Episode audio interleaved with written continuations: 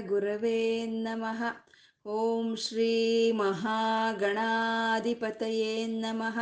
ಓಂ ಶ್ರೀ ಲಲಿತಾಂಬಿಕಾಯೈ ನಮಃ. ವಾಗರ್ತಾವಿವ ಸಂಪೃತ್ತೌ ವಾಗರ್ತ ಪ್ರತಿಪತ್ತಯೇ. ಜಗತಃ ಪಿತರೌ, ವಂದೇ ಪಾರ್ವತಿ ಪರಮೇಶ್ವರೌ. ಗುರುರ್ಬ್ರಹ್ಮ, ಗುರುರ್ವಿಷ್ಣು, ಗುರುರ್ದೇವೋ ಮಹೇಶ್ವರಃ. ಗುರುರ್ ಸಾಕ್ಷಾತ್ ಪರಂ ಬ್ರಹ್ಮ, ತಸ್ಮೈ ಶ್ರೀ ಗುರವೇ ನಮಃ. श्रुतिस्मृतिपुराणानाम् आलयं करुणालयं नमामि भगवत्पादशङ्करं लोकशङ्करम् अज्ञानां जाह्नवीतीर्थं विद्यातीर्थं विवेकिनां सर्वेषां सुखदं तीर्थं भारतीतीर्थमाश्रये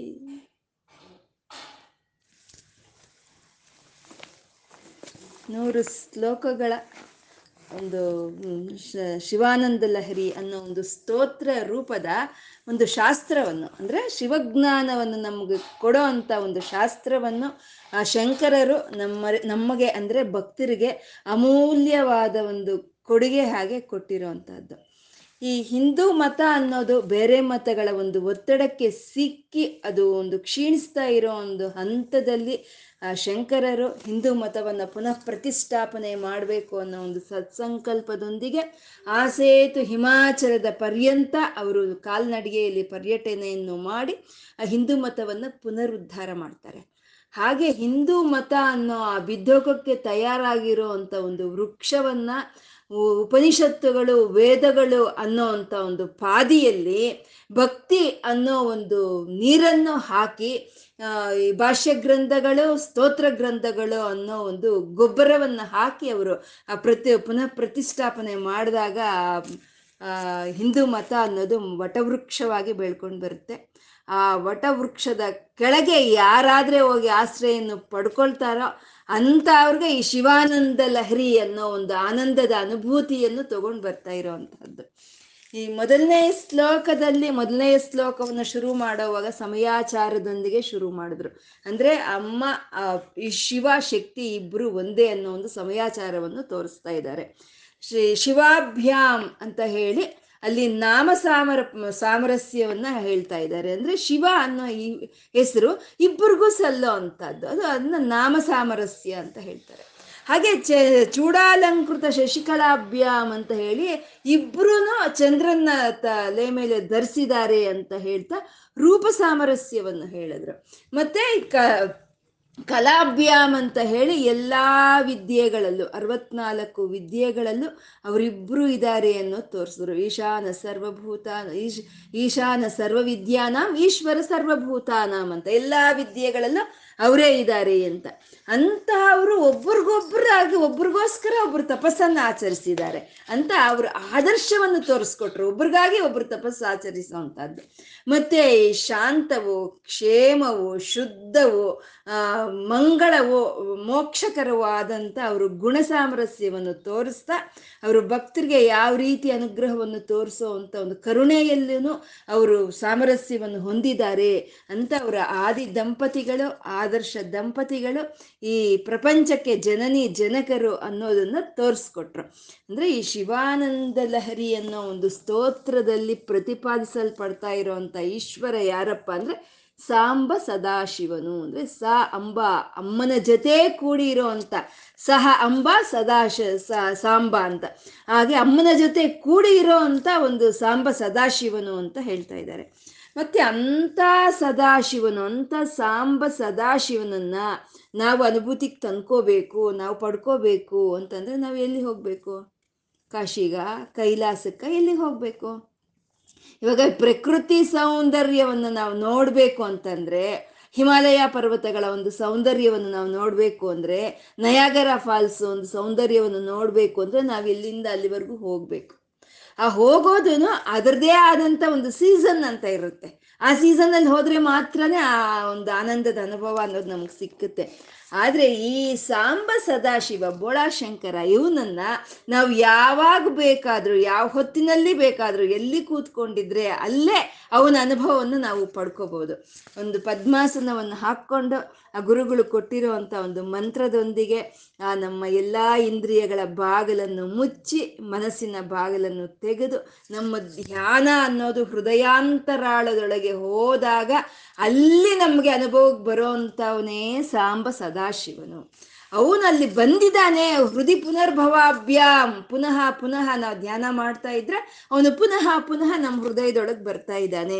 ಅಂತ ನಮ್ಗೆ ಹೇಗೆ ತಿಳಿಯುತ್ತೆ ಅಂದ್ರೆ ಆನಂದ ಸ್ಫುರದನುಭವಾಭ್ಯಾಮ್. ಅಂದ್ರೆ ಆನಂದ, ನಮ್ಮ ಹೃದಯದಲ್ಲಿ ಆನಂದ ಆಯ್ತಾ, ಅಲ್ಲಿ ಶಿವ ಇದ್ದಾನೆ ಅಂತ. ನಮ್ಮ ಮನಸ್ಸು ಒಂದು ಶಾಂತ ಚಿತ್ತದಿಂದ ಇದೆಯಾ, ಅಲ್ಲಿ ಸಾಂಬ ಸದಾಶಿವನು ಇದ್ದಾನೆ ಅಂತ. ಅದು ಎಂಥಾದ್ರು ಅಂದ್ರೆ ಆನಂದ ಸ್ಫುರದನುಭವಾಭ್ಯಾಮ್. ಅಂದ್ರೆ ಅಲೌಕಿಕವಾದಂಥ ಒಂದು ಆನಂದ ಅದು. ಎಷ್ಟು ಅನುಭವಿಸಿದ್ರು ಇನ್ನು ಬೇಕು ಬೇಕು ಅನ್ನೋ ಒಂದು ಒಂದು ತಹತಃ ನಮ್ಮಲ್ಲಿ ಹುಟ್ಟಿಸೋ ಅಂತ ಒಂದು ಆನಂದ ಅದೇ ಆನಂದ ಸ್ಫುರದನುಭವಾಭ್ಯಾಮ್ ಅಂತ ಹೇಳಿದರು. ಅಂತ ಆನಂದ ಸ್ಪ ಒಂದು ಅನುಭವ ಅನ್ನೋದು ನಮಗೆ ಎಲ್ಲಿಂದ ಬರ್ತಾ ಇದೆ ಅದು ಅನ್ನೋದನ್ನ ಎರಡನೇ ಶ್ಲೋಕದಲ್ಲಿ ಹೇಳ್ತಾ ಇದ್ದಾರೆ. ಮೊದಲನೇ ಶ್ಲೋಕದಲ್ಲಿ ಆ ಪರಮಾತ್ಮನ ಒಂದು ರೂಪವನ್ನು ಸಾಕ್ಷಾತ್ಕಾರ ಮಾಡಿಸಿ ನಮಗೆ, ಅದು ಅವನಿಂದ ಬರ್ತಾ ಇರೋವಂಥ ಆನಂದದ ಒಂದು ಪರಿಚಯವನ್ನು ಮಾಡಿಸಿ, ಆ ಆನಂದ ಎಲ್ಲಿಂದ ಬರ್ತಾ ಇದೆ ಅನ್ನೋದನ್ನ ಎರಡನೇ ಶ್ಲೋಕದಲ್ಲಿ ಗುರುಗಳು ಹೇಳ್ತಾ ಇದ್ದಾರೆ. ಎರಡನೇ ಶ್ಲೋಕ ಹೇಳಿ गलन्ते शम्भो त्वच्छरितसरितः किल्बिषरजो दलन्ती धीकुल्यासरणिषु पतन्ति विजयता दिशन्ति संसारभ्रमणपरितापोपशमनं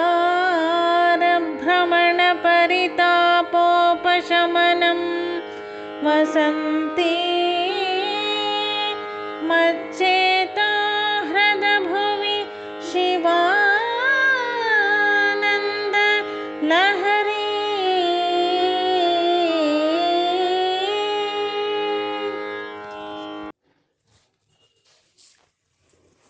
ಈ ಶ್ಲೋಕದಲ್ಲಿ ಗುರುಗಳು ಆ ಶಿವಾನಂದ ಅನ್ನೋದು ಒಂದು ಮಹಾಪ್ರವಾಹ ಮಹಾಪ್ರವಾಹವಾಗಿ ಬರ್ತಾ ಇದೆ. ಅದನ್ನ ಒಂದು ಸರೋವರದಿಂದ ಹೊರಟು ಬರುವಂತ ಒಂದು ಪ್ರವಾಹಕ್ಕೆ ಹೋಲಿಸ್ತಾ ಇದ್ದಾರೆ. ಒಂದು ಸರೋವರ, ಒಂದು ದೊಡ್ಡ ಸರೋವರ. ಆ ಸರೋವರದಿಂದ ಒಂದು ಕಾಲುವೆಯ ಮೂಲಕ ಆ ನೀರಿನ ಪ್ರವಾಹ ಅನ್ನೋದು ಹರಿದು ಬರುತ್ತೆ. ಅದು ಹರಿದು ಮೊದಲು ಬಂದಾಗ ಇಷ್ಟು ಎಷ್ಟೋ ವರ್ಷಗಳಾಗೋಗಿರುತ್ತೆ. ಮಳೆ ಬಂದು, ಎಲ್ಲ ಧೂಳು, ನೀ ಎಲ್ಲ ಒಂದು ದಾಹ, ತಾಪ ಎಲ್ಲ ಕಡೆನೂ. ಎಷ್ಟೋ ವರ್ಷಗಳಾಗೋಗಿದೆ ಆ ಒಂದು ಮಳೆ ಅನ್ನೋದು ಬಂದು. ಅಂಥ ಸಮಯದಲ್ಲಿ ಒಂದು ಸರೋವರದಿಂದ ಒಂದು ಕಾಲುವೆಯ ಮೂಲಕ ಆ ಪ್ರವಾಹ ಬಂದರೆ, ಅದು ಬಂದ ತಕ್ಷಣ ಏನು ಮಾಡುತ್ತೆ ಧೂಳನ್ನೆಲ್ಲ ಅಣಗಿಸ್ಬಿಡುತ್ತೆ. ಎಲ್ಲ ಧೂಳು ಅಣಗಿ ಹೋಗೋಗುತ್ತೆ. ಮತ್ತೆ ತಾಪ ಶಾಂತವಾಗೋಗುತ್ತೆ. ಆ ತಾಪ ಅನ್ನೋದು ಹೊರಟೋಗುತ್ತೆ. ಮತ್ತೆ ದಾಹ ಅನ್ನೋದು ತೀರಿಸ್ಬಿಡುತ್ತೆ. ಹಾಗೆ ಆ ಧೂಳನ್ನು ಅಣಗಿಸಿ, ಆ ತಾಪವನ್ನು ನಂದಿಸಿ, ಆ ದಾಹವನ್ನು ನಮಗೆ ಹೋಗಲಾಡಿಸಿ, ಅದು ಒಂದು ಮಡುವಿನಲ್ಲಿ ಬಂದು ಸೇಕರಣೆ ಆಗುತ್ತೆ. ಆ ಸರೋವರದಿಂದ ಬಂದಂಥ ಒಂದು ಪ್ರವಾಹ, ಆ ಧೂಳನ್ನು ತೆಗೆದು, ಆ ಒಂದು ತಾಪವನ್ನು ಶಾಂತಗೊಳಿಸಿ, ಒಂದು ದಾಹವನ್ನು ತೀರಿಸಿ, ಒಂದು ಮಡುವಿನ ಒಳಗೆ ಸೇಕರಣೆ ಆಗುತ್ತೆ ಆ ನೀರೆಲ್ಲ. ಹಾಗೆ ಮಡುವು ಅಂದರೆ ಅರ್ಥ ಆಗುತ್ತಾ? ರಿಸರ್ವಾಯರ್ ಅಂತ ಇಟ್ಕೊಳ್ಳೋಣ. ಆ ರಿಸರ್ವಾಯರ್ ಅಲ್ಲಿ ಬಂದು ನಿಂತಂತ ನೀರು ಅದನ್ನ ಒಂದು ಬೆಳೆಗಳನ್ನ ಬೆಳ, ಬೆಳೆಸ್ಕೊಳ್ಳೋದಕ್ಕೋಸ್ಕರ ಅದನ್ನ ಬಳಸ್ಕೊಳ್ತಾರೆ. ಅದು ಯಾವ ರೀತಿ ಆ ನದಿ ಪ್ರವಾಹಕ್ಕೆ ಈ ಶಿವಾನಂದ ಲಹರಿ, ಆ ಆನಂದ ಲಹರಿಯನ್ನ ಇಲ್ಲಿ ಹೋಲಿಸ್ತಾ ಇದ್ದಾರೆ ಗುರುಗಳು ನೋಡೋಣ. ಗಲಂತಿ ಗಲಂತಿ ಅಂದ್ರೆ ಹರಿದು ಬರ್ತಾ ಇದೆ. ಆ ಶಿವಾನಂದ ಅನ್ನೋ ಪ್ರವಾಹ ಹರಿದು ಬರ್ತಾ ಇದೆ. ಗಲಂತಿ, ಶಂಭೋ ಶಂಭೋ, ಹರಿದು ಬರ್ತಾ ಇದೆಯಪ್ಪ ಶಿವಾನಂದ ಲಹರಿ ಅನ್ನೋ ಪ್ರವಾಹ. ಅದು ಎಲ್ಲಿಂದ ಬರ್ತಾ ಇದೆ ಅಂತಂದ್ರೆ ತ್ವಚ್ಚರಿತ ಸರಿತಃ. ನಿನ್ನ ಒಂದು ಚರಿತ್ರೆ ಅನ್ನೋ ಒಂದು ಸರೋವರದಿಂದ ಆ ಶಿವಾನಂದ ಅನ್ನೋ ಒಂದು ಆನಂದ ಪ್ರವಾಹ ಹರಿದು ಬರ್ತಾ ಇದೆ. ತ್ವಚ್ಚರಿತ ಸರಿತಃ. ಅದೆಷ್ಟೋ ಒಂದು ಆದಿ ಅಂತ್ಯ ಇಲ್ದಲೇ ಇರುವಂತ ಚರಿತ್ರೆ ನಿನ್ನ ಚರಿತ್ರೆ. ಆ ಚರಿತ್ರೆಯಿಂದ ಒಂದು ಆನಂದ ಅನ್ನೋ ಒಂದು ಪ್ರವಾಹ ಹರಿದು ಬರ್ತಾ ಇದೆ ಶಂಭೋ ಅಂತ ಹೇಳ್ತಾ ಇದ್ದಾರೆ. ಆ, ಹಾಗೆ ಅರ್ದು ಬರಿತಾ, ಬರ್, ಬರ್ತಾ ಇರೋಂಥ ಆನಂದ ಪ್ರವಾಹ ಏನ್ ಮಾಡ್ತಾ ಇದೆ ಅಂತಂದ್ರೆ ಕಿಲ್ಬಿಷರಜೋ ಅಂದ್ರು. ಕಿಲ್ಬಿಷರಜೋ ಅಂದ್ರೆ ಪಾಪಗಳು ಎಷ್ಟೋ ಜನ್ಮಗಳಿಂದ ಬರ್ತಾ ಇರೋಂಥ ಪಾಪಕರ್ಮಗಳು, ಎಲ್ಲ ಈ ಕೆಟ್ಟ ದೋಷಗಳು, ಕೆಟ್ಟ ಕರ್ಮಗಳು, ಪಾಪಕರ್ಮಗಳನ್ನು ತೊಳೆದು ಹಾಕ್ತಾ ಇದೆಯಂತೆ. ಯಾವುದು? ಆ ಶಿವಾನಂದ ಲಹರಿ, ಆನಂದ ಲಹರಿ ಅನ್ನೋ ಪ್ರವಾಹ, ಅದು ಆ ಶಿವನ ಚರಿತ್ರೆಯಿಂದ ಹೊರಟು ಬಂದಂತ ಪ್ರವಾಹ, ಬಂದು ಜನ್ಮ ಜನ್ಮಗಳೆಲ್ಲ ನನ್ನಲ್ಲಿ ಇರೋ ಅಂಥ ಎಲ್ಲ ಪಾಪಗಳನ್ನು ತೊಳೆದು ಹಾಕ್ತಾ ಇದೆ ಶಂಭೋ. ಅಂತ ಹೇಳ್ತಾ ಇದ್ದಾರೆ. ಅಂದ್ರೆ ನೀನ್ ನೀನ್ ಕೇಳ್ಬೋದು ಶಂಭೋ, ಯಾ, ಜನ್ಮ ಜನ್ಮಗಳಲ್ಲೂ ನೀನ್ ಪಾಪನೇ ಮಾಡಿದೀಯ ಅಂತ ನಿಂಗೆ ಗೊತ್ತು. ಅಂತ ನೀನ್ ಕೇಳ್ಬೋದು ಶಂಭು. ಆದ್ರೆ ಪ, ಜನ್ಮ ಜನ್ಮಗಳಲ್ಲಿ ಪಾಪ ನಾನು ಮಾಡಿರೋದಕ್ಕೆ ನನ್ಗೆ ಇವಾಗ ಈ ಜನ್ಮ ಅಂತ ಬಂದಿದೆ. ನಾನು ಪಾಪನೇ ಮಾಡಿರ್ಲಿಲ್ಲ ಅಂದ್ರೆ ಈ ಜನ್ಮ ಬರ್ತಾ ಇರ್ಲಿಲ್ವಲ್ಲ?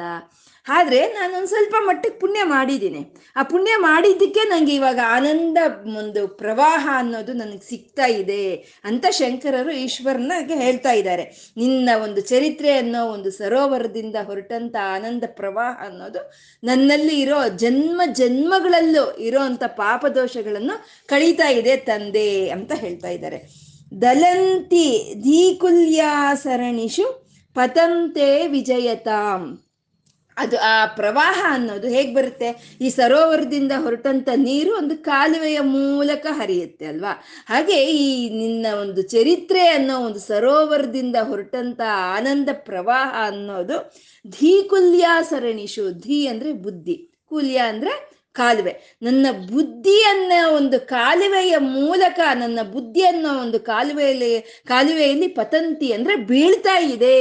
ಯಾವುದು? ನಿನ್ನ ಚರಿತ್ರೆ ಅನ್ನೋ ಒಂದು ಸರೋವರದಿಂದ ಹೊರಟಂತ ಆನಂದ ಪ್ರವಾಹ ಅನ್ನೋ ಆ ಪ್ರವಾಹ ನನ್ನ ಬುದ್ಧಿಯನ್ನೇ ಕಾಲುವೆಯನ್ನಾಗಿ ಮಾಡಿಕೊಂಡು ನನ್ನ ಬುದ್ಧಿಯಲ್ಲಿ ಬಂದು ಬೀಳ್ತಾ ಇದೆ, ವಿಜಯವಂತವಾಗಿ ಬೀಳ್ತಾ ಇದೆ ಅಂತ ಹೇಳ್ತಾ ಇದ್ದಾರೆ. ದಲಂತಿ ದೀಕುಲ್ಯ ಸರಣಿಷು ಪತಂತೆ ವಿಜಯತಾಂ. ಅರ್ಥ ಆಯ್ತಾ? ದಿಶಂತಿ ಸಂಸಾರ ಭ್ರಮಣ ಪರಿತಾಪೋಪಶಮನಂ. ಅಂದ್ರೆ ಈ ಬೆಳಗ್ಗೆ ಎದ್ದು ಎಲ್ಲಾ ಕಡೆ ಅಲ್ಲಿ, ಇಲ್ಲಿ ಅಲ್ಲಿ, ಇಲ್ಲಿ ಎಲ್ಲಾ ಕಡೆ ಬಿಸಿಲಲ್ಲಿ, ಒಂದು ಚಳಿಯಲ್ಲಿ ಓಡಾಡಿ ಓಡಾಡಿ ಓಡಾಡಿ ಸಾಕಾಗೋಗಿದೆ, ಸುಸ್ತಾಗೋಗಿದೆ, ದಾಹ, ದಣಿವು. ಆದ್ರೆ ಎಲ್ಲ ಒಂದು ಕಡೆ ಒಂದು ತೊಟ್ಟು ನೀರು ಸಿಕ್ಕಲ್ಲ. ಯಾವಾಗ ಬೆಳಗ್ಗೆ ಶುರು ಮಾಡಿದ್ರೆ ಈ ಸಂಚಾರ, ಈ ಪ್ರಪಂಚದಲ್ಲೆಲ್ಲ ಸುತ್ತಿ ಸುತ್ತಿ ಸುತ್ತಿ ಸುತ್ತಿ ಬರ್ತಾ ಇದ್ರೆ, ಈ ದಾಹ ಅನ್ನೋದು ಆಗ್ತಾ ಇದ್ರೆ ಎಲ್ಲೂ ಒಂದು ತೊಟ್ಟು ನೀರು ಸಿಗ್ತಾ ಇಲ್ಲ.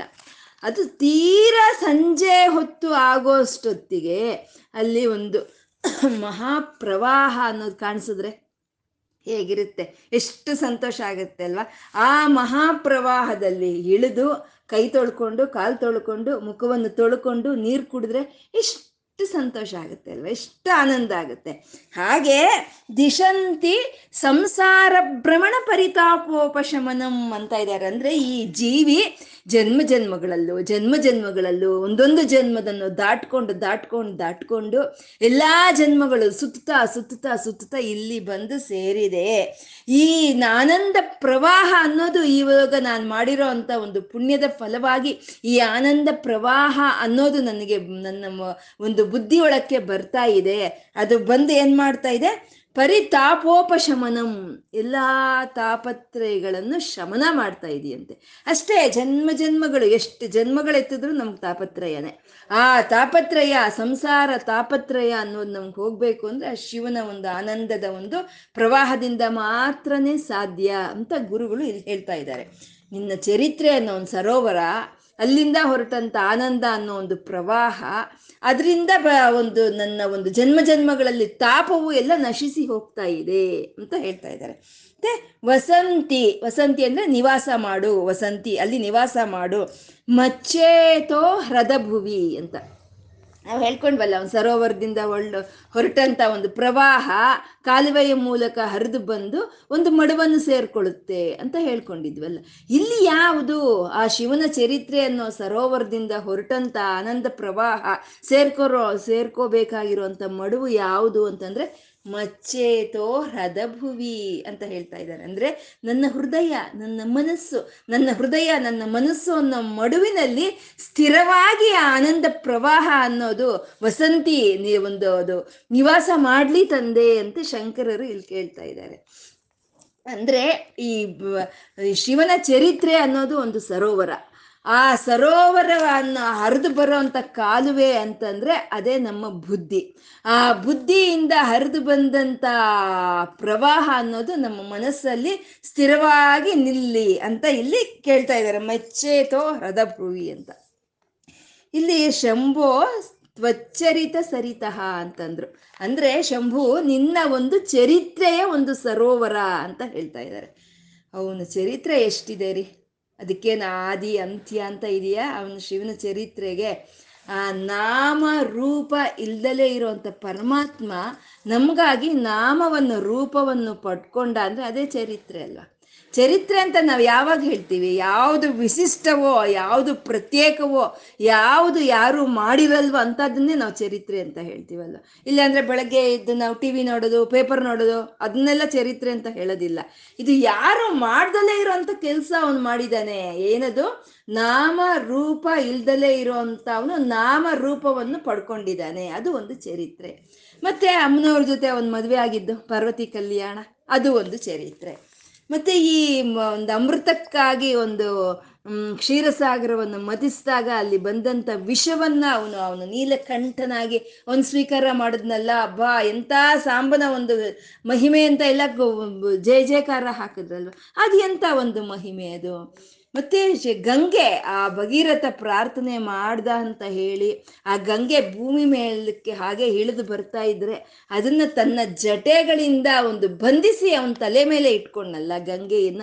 ಅದಿನ್ನೆಂತ ಚರಿತ್ರೆ ಅದು. ಹಾಗೆ ಈ ವಿಷ್ಣುವು ಜಗನ್ಮೋಹಿನಿ ಅವತಾರ ತಾಳಿ ಏನೋ ರಾಕ್ಷಸರಿಗೆ ಅಮೃತವನ್ನು ಹಂಚೋಣ ಅಂತ ಹೇಳಿ ಆ ಹೆಣ್ಣಿನ ರೂಪ ತಾಳಿ ಬಂದ್ರೆ ಆ ರೂಪವನ್ನು ನೋಡಿ ಇವನು ಮೋಹಕ್ಕೆ ಹೊರಟ ಒಳಗೋಗ್ತಾನೆ ಈ ಶಂಭು ಅದೆಂಥ ಚರಿತ್ರೆ ಅಲ್ವಾ? ಹಾಗೆ ಈ ತಾರಕಾಸುರನ ಸಂಹಾರ, ಗಜಾಸುರನ ಸಂಹಾರ, ಇವೆಲ್ಲ ಒಂದು ಚರಿತ್ರೆಗಳು. ಆ ಚರಿತ್ರೆಗಳೆಲ್ಲ ನಾವು ನಮ್ಮ ಒಂದು ಆ ಚರಿತ್ರೆಗಳನ್ನೆಲ್ಲ ನಾವು ನಮ್ಮ ಬುದ್ಧಿಯಿಂದ ನಾವು ಅದನ್ನ ಬರೆ ಮಾಡಿಕೊಂಡು ಅದು ನಾವು ನಮ್ಮ ಮನಸ್ಸಿನಲ್ಲಿ ಅದನ್ನ ಹಾಗೆ ಅದನ್ನ ಸ್ಥಿರವಾಗಿ ಇಟ್ಕೊಂಡಾಗ ಅದು ಆನಂದವಾಗಿ ಅದೇ, ಅದು ಅದು ಮಾರ್ಪಾಟಾಗುತ್ತೆ ಅಲ್ವಾ? ಅವನ ಚರಿತ್ರನೇ ಈಗ ಆನಂದವಾಗಿ ಮಾರ್ಪಾಟಾಗೋದು ಅದೇ ಶಿವಾನಂದ ಲಹರಿ ಅನ್ನೋ ಅಂತ. ಅಂದ್ರೆ ಆ ಶಿವನ ಚರಿತ್ರೆಯನ್ನ ನಾವು ಬುದ್ಧಿಯಿಂದ, ಒಂದು ಬುದ್ಧಿಯನ್ನೇ ಕಾಲುವೆಯನ್ನಾಗಿ ಮಾಡಿಕೊಂಡು ನಮ್ಮ ಮನಸ್ಸಲ್ಲಿ ಭದ್ರಪಡಿಸ್ಕೊಂಡಾಗ ಅದನ್ನ, ಆ ಧ್ಯಾನ ಮಾಡ್ತಾ ಇದ್ದಾಗ ಅಲ್ಲಿ ನಮಗೆ ಸಿಕ್ಕೋ ಅಂತ ಒಂದು ಅನುಭೂತಿನೇ, ಆ ಆನಂದವೇ ಅದೇ ಶಿವಾನಂದ ಲಹರಿ ಅಂತ ಗುರುಗಳು ಇಲ್ಲಿ ಹೇಳ್ತಾ ಇದ್ದಾರೆ. ಅರ್ಥ ಆಯ್ತಾ? ಹ್ಮ್. ಹಾಗೆ ಶಿವಾನಂದ ಲಹರಿ ಅಂತ ಹೇಳ್ತಾ ಇದ್ದಾರೆ. ಮತ್ತೆ ಇಲ್ಲಿ ಗಲಂತಿ ದಲಂತಿ, ದಿಶಂತಿ, ವಸಂತಿ ಅಂತ ಎಂಥ ಒಂದು ಪ್ರಾಸಬದ್ಧವಾದಂಥ ಒಂದು ಪದಗಳನ್ನು ಇಲ್ಲಿ ಬಳಸಿದಾರಲ್ಲ ಎಂಥ ಅತ್ಯುತ್ತಮವಾದ ಕವಿತ್ವ.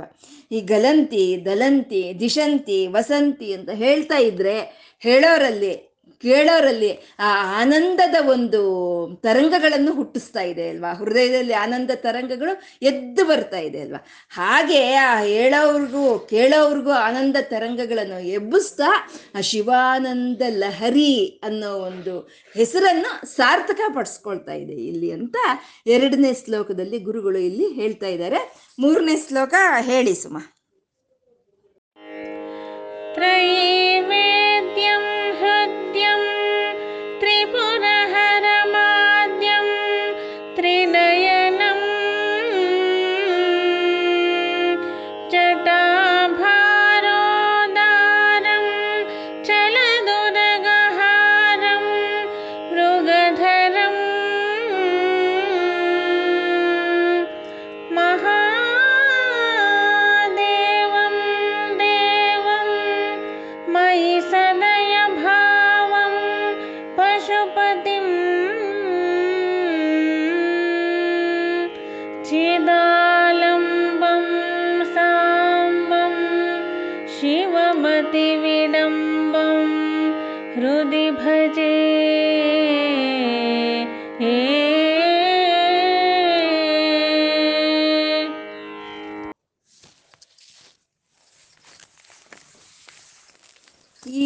ಶಿವ ಆನಂದವನ್ನ ಶಿವಾನಂದವನ್ನ, ಶಿವಾನಂದ ಭೂತಿಯನ್ನ ನಮ್ಗೆ ಕೊಡೋ ಅಂತ ಆ ಶಿವನು ಎಲ್ಲಿ ಅವನವನು?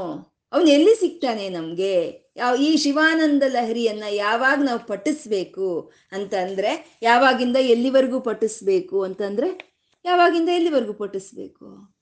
ನಿರಂತರವಾಗಿ ನಿರಂತರವಾಗಿ ಪಠಿಸ್ತಾ ಇರುವಂಥದ್ದು ಭಕ್ತನ್ ಕೇಳ್ತಾನಂತೆ, ಆ ಈಶ್ವರನ ತಂದೆ ನಿನ್ನಗೆ ಎಷ್ಟು ಜನ್ಮಗಳಾದ್ರೂ ಕೊಡು, ಪರವಾಗಿಲ್ಲ, ಎಷ್ಟಾದ್ರೂ ಕೊಡು. ಆದ್ರೆ ಆ ಶಂಕರ ಕಥಾಮೃತ ಅನ್ನೋದು, ಆ ಚಂದ್ರಶೇಖರನ ಒಂದು ಅನುಕೀರ್ತನೆ ಅನ್ನೋದು, ಆ ನೀಲಕಂಠನ ಪಾದ ಸೇವನೆ ಅನ್ನೋದು ಇದ್ರೆ ನನ್ಗೆ ಎಷ್ಟು ಜನ್ಮ ನೀನು ಕೊಟ್ರು ನನಗೆ ಪರವಾಗಿಲ್ಲ ಅಂತ ಭಕ್ತನ್ ಕೇಳಿದಂತೆ ಅಂದ್ರೆ ಭಕ್ತರಿಗೆ ಆ ಮೂರು ಲಕ್ಷಣಗಳು ಇದ್ದರೆ ಎಷ್ಟು ಜನ್ಮಗಳು ಎತ್ತಿದ್ರು ಪರವಾಗಿಲ್ಲ. ಇಲ್ಲ ಅಂದ್ರೆ ಮಾಮೂಲಿ ಎಷ್ಟು ಜನ್ಮಗಳು ಎತ್ತಿದ್ರು ಒಂದೇ ಆಗೋಗುತ್ತೆ. ಹಂಗೆ ಅಂದ್ರೆ ಆ ಶಿವಾನುಭೂತಿಯನ್ನು ಪಡ್ಕೋಬೇಕು ಅನ್ನೋ ಒಂದು ಆತುರತೆ, ಒಂದು ಆ ಒಂದು ತಹತಹ ಅನ್ನೋದೇ ಒಂದು ಆ ಭಕ್ತರಲ್ಲಿ ಇರ್ಬೇಕಾಗಿರುವಂತ ಒಂದು ಲಕ್ಷಣ ಅನ್ನೋದು. ಈ ಇಂಥ ಶಿವನು ಎಲ್ಲಿ ಅವನು ಅಂತಂದ್ರೆ ತ್ರೈವೇದ್ಯಂ ಅಂತ ಹೇಳ್ತಾ ಇದ್ದಾರೆ. ಅಂದ್ರೆ ನಮ್ಗೆ ಈ ಮೊದಲನೇ ಶ್ಲೋಕದಲ್ಲಿ ತೋರಿಸ್ಕೊಟ್ಟಂತ ಒಂದು ಪರತತ್ವ ಸ್ವರೂಪ, ಆ ಪರತತ್ವದಿಂದ ಸಿಗ್ತಾ ಇರುವಂತ ಶಿವಾನುಭೂತಿ, ಆನಂದ ಭೂತಿ ಅನ್ನೋದು, ಆನಂದ ಅನುಭೂತಿ ಅನ್ನೋದು ಎಲ್ಲಿಂದ ನಮ್ಗೆ ತಿಳಿಪಡ್ತಾ ಇದೆ? ಹಾಗೆ ಅಂತಂದ್ರೆ ತ್ರೈವೇದ್ಯಂ ಅಂತ ಹೇಳ್ತಾ ಇದ್ದಾರೆ. ಅಂದ್ರೆ ಇವಾಗ ನಮ್ಮ ಬಗ್ಗೆ ನಮ್ಮ ಬಗ್ಗೆ ತಿಳಿಬೇಕು ಅಂತಂದ್ರೆ ನಮ್ಮ ಮನೆಯವ್ರು ಹೇಳಿದ್ರೆ ಸಾಕು ನಮಗೆ ತಿಳಿಯುತ್ತೆ ಅಲ್ವಾ? ನಮ್ ನಾವೆಂತವ್ರು ಅನ್ನೋದು ನಮ್ಮ ಮನೆಯವ್ರು ಹೇಳ್ತಾರೆ. ಏನ ಇನ್ನೊಂದು ಸ್ವಲ್ಪ ಇದು ಅಂದ್ರೆ ಅಕ್ಕಪಕ್ಕ ಮನೆಯವ್ರು ಹೇಳ್, ಹೇಳ್ಬೋದು ನಮ್ಮ ಬಗ್ಗೆ ಏನು ಅಂತ. ಅದು ಯಾವ ರೀತಿ ಹೇಳ್ತಾರೋ ಅನ್ನೋದು ಬೇರೆ ವಿಷಯ. ಹಂಗೆ ಹೇಳಿದ್ರೆ ನಮ್ಮ ವಿಷಯ ತಿಳಿಯುತ್ತೆ. ಈ ನಮ್ಗಿಂತ ಇನ್ನೂ ಸ್ವಲ್ಪ ಮಹಾತ್ಮರು, ಅಂದ್ರೆ ಇವಾಗ ಗಾಂಧಿ ಮಹಾತ್ಮರು ಅಂತಂದ್ರೆ ಗಾಂಧಿ ಮಹಾತ್ಮನ ಬಗ್ಗೆ ನಾವು ತಿಳ್ಕೋಬೇಕು ಅಂದ್ರೆ ಅವನ ಆಟೋಬಯೋಗ್ರಫಿಯನ್ನು ಓದಿದಾಗ ನಮ್ಗೆ ಅವ್ರ ಬಗ್ಗೆ ತಿಳಿ ಪಡುತ್ತೆ ಅಲ್ವಾ? ಇನ್ನು ಸ್ವಲ್ಪ ಈ ಕವಿರತ್ನ ಕಾಳಿದಾಸರ ಬಗ್ಗೆ ತಿಳ್ಕೋಬೇಕು ಅಂತ ಅಂದಾಗ ಆ ಒಂದು ಗ್ರಂಥಗಳನ್ನು ನಾವು ಅಧ್ಯಯನ ಮಾಡಿದಾಗ ತಿಳಿಯುತ್ತೆ. ಇಲ್ಲ ಕವಿರತ್ನ ಕಾಳಿದಾಸ ಸಿನಿಮಾ ನೋಡಿದಾಗ ಒಂದು ಸ್ವಲ್ಪ ಮಟ್ಟಿಗೆ ನಮ್ಗೆ ಅರ್ಥ ಆಗುತ್ತೆ.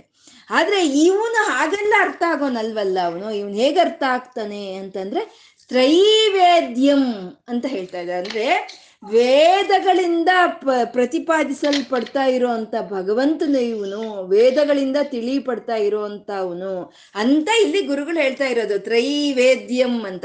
ಅಂದ್ರೆ ವೇದಗಳಿಂದ ತಿಳಿಪಡ್ತಾ ಇದ್ದಾನೆ ಅವನು ಅಂತ ಹೇಳೋದ್ರಲ್ಲೇ ಅವನು ಮಹತ್ವ ಎಂಥದ್ದು ಅಂತ ಹೇಳ್ದಂಗೆ ಆಗ್ತಾ ಇದೆ ಅಲ್ವಾ?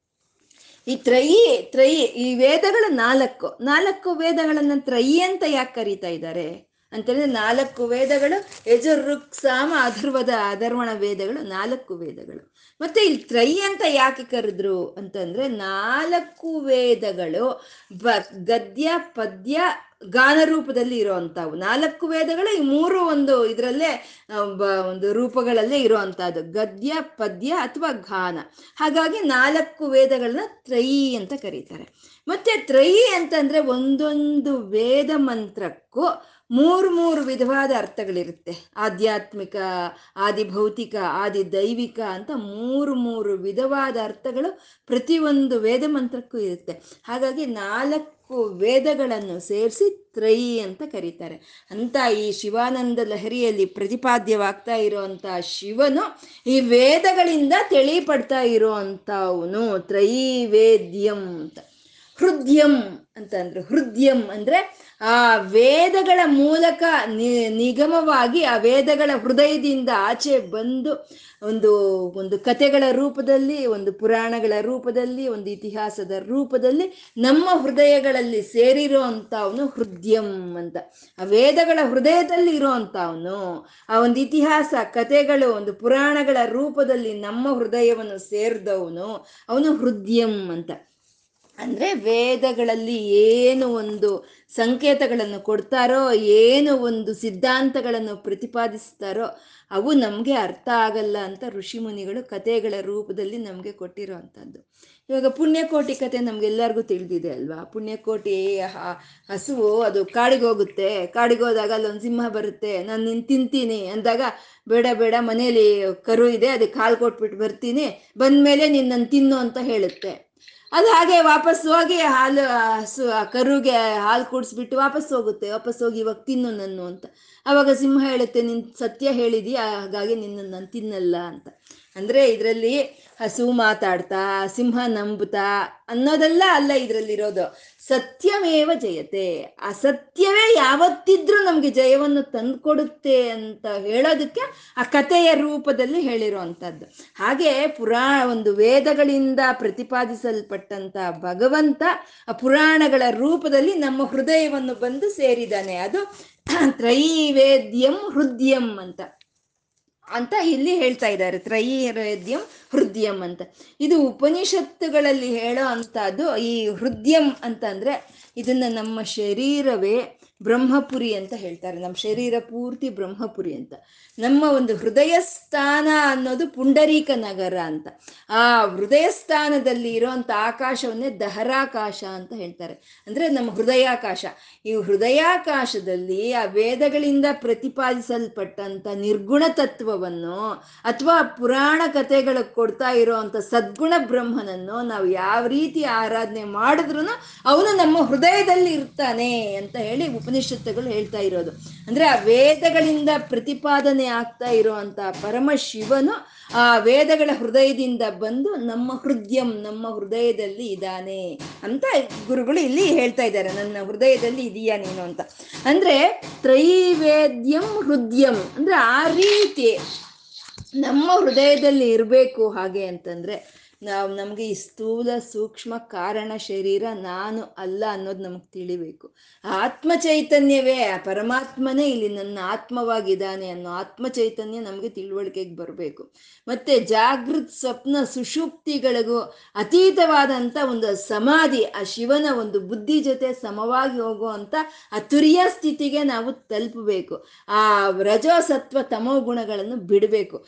ಬಿಟ್ಟು ನಮ್ಮ ಮನಸ್ಸು ಶುದ್ಧ ಶುದ್ಧವಾಗಿ ಇದ್ದಾಗ ಆವಾಗ ಆ ಶಿವನು ಹೃದಯಂ, ನಮ್ಮ ಹೃದಯದಲ್ಲಿ ಇರ್ತಾನೆ ಅಂತ. ಅಂದ್ರೆ ಈ ಹೃದಯಂ ಅನ್ನೋದಕ್ಕೆ ಇನ್ನೂ ಒಂದು ಅರ್ಥ ಇದೆ. ಹೃದಯಂ ಅಂದ್ರೆ ಮನೋಹರ ಅಂತ, ಅಂದ್ರೆ ಮನಸ್ಸನ್ನು ಹರಿಸೋನು ಅಂತ.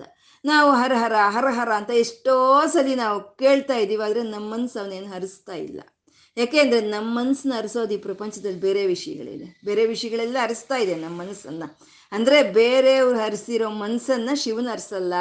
ಅವನಿಗಾಗಿ ಕೊಟ್ರೆ ಆ ಮನ್ಸನ್ನ ಅವನು ಹರಿಸ್ತಾನೆ ಅಂತ.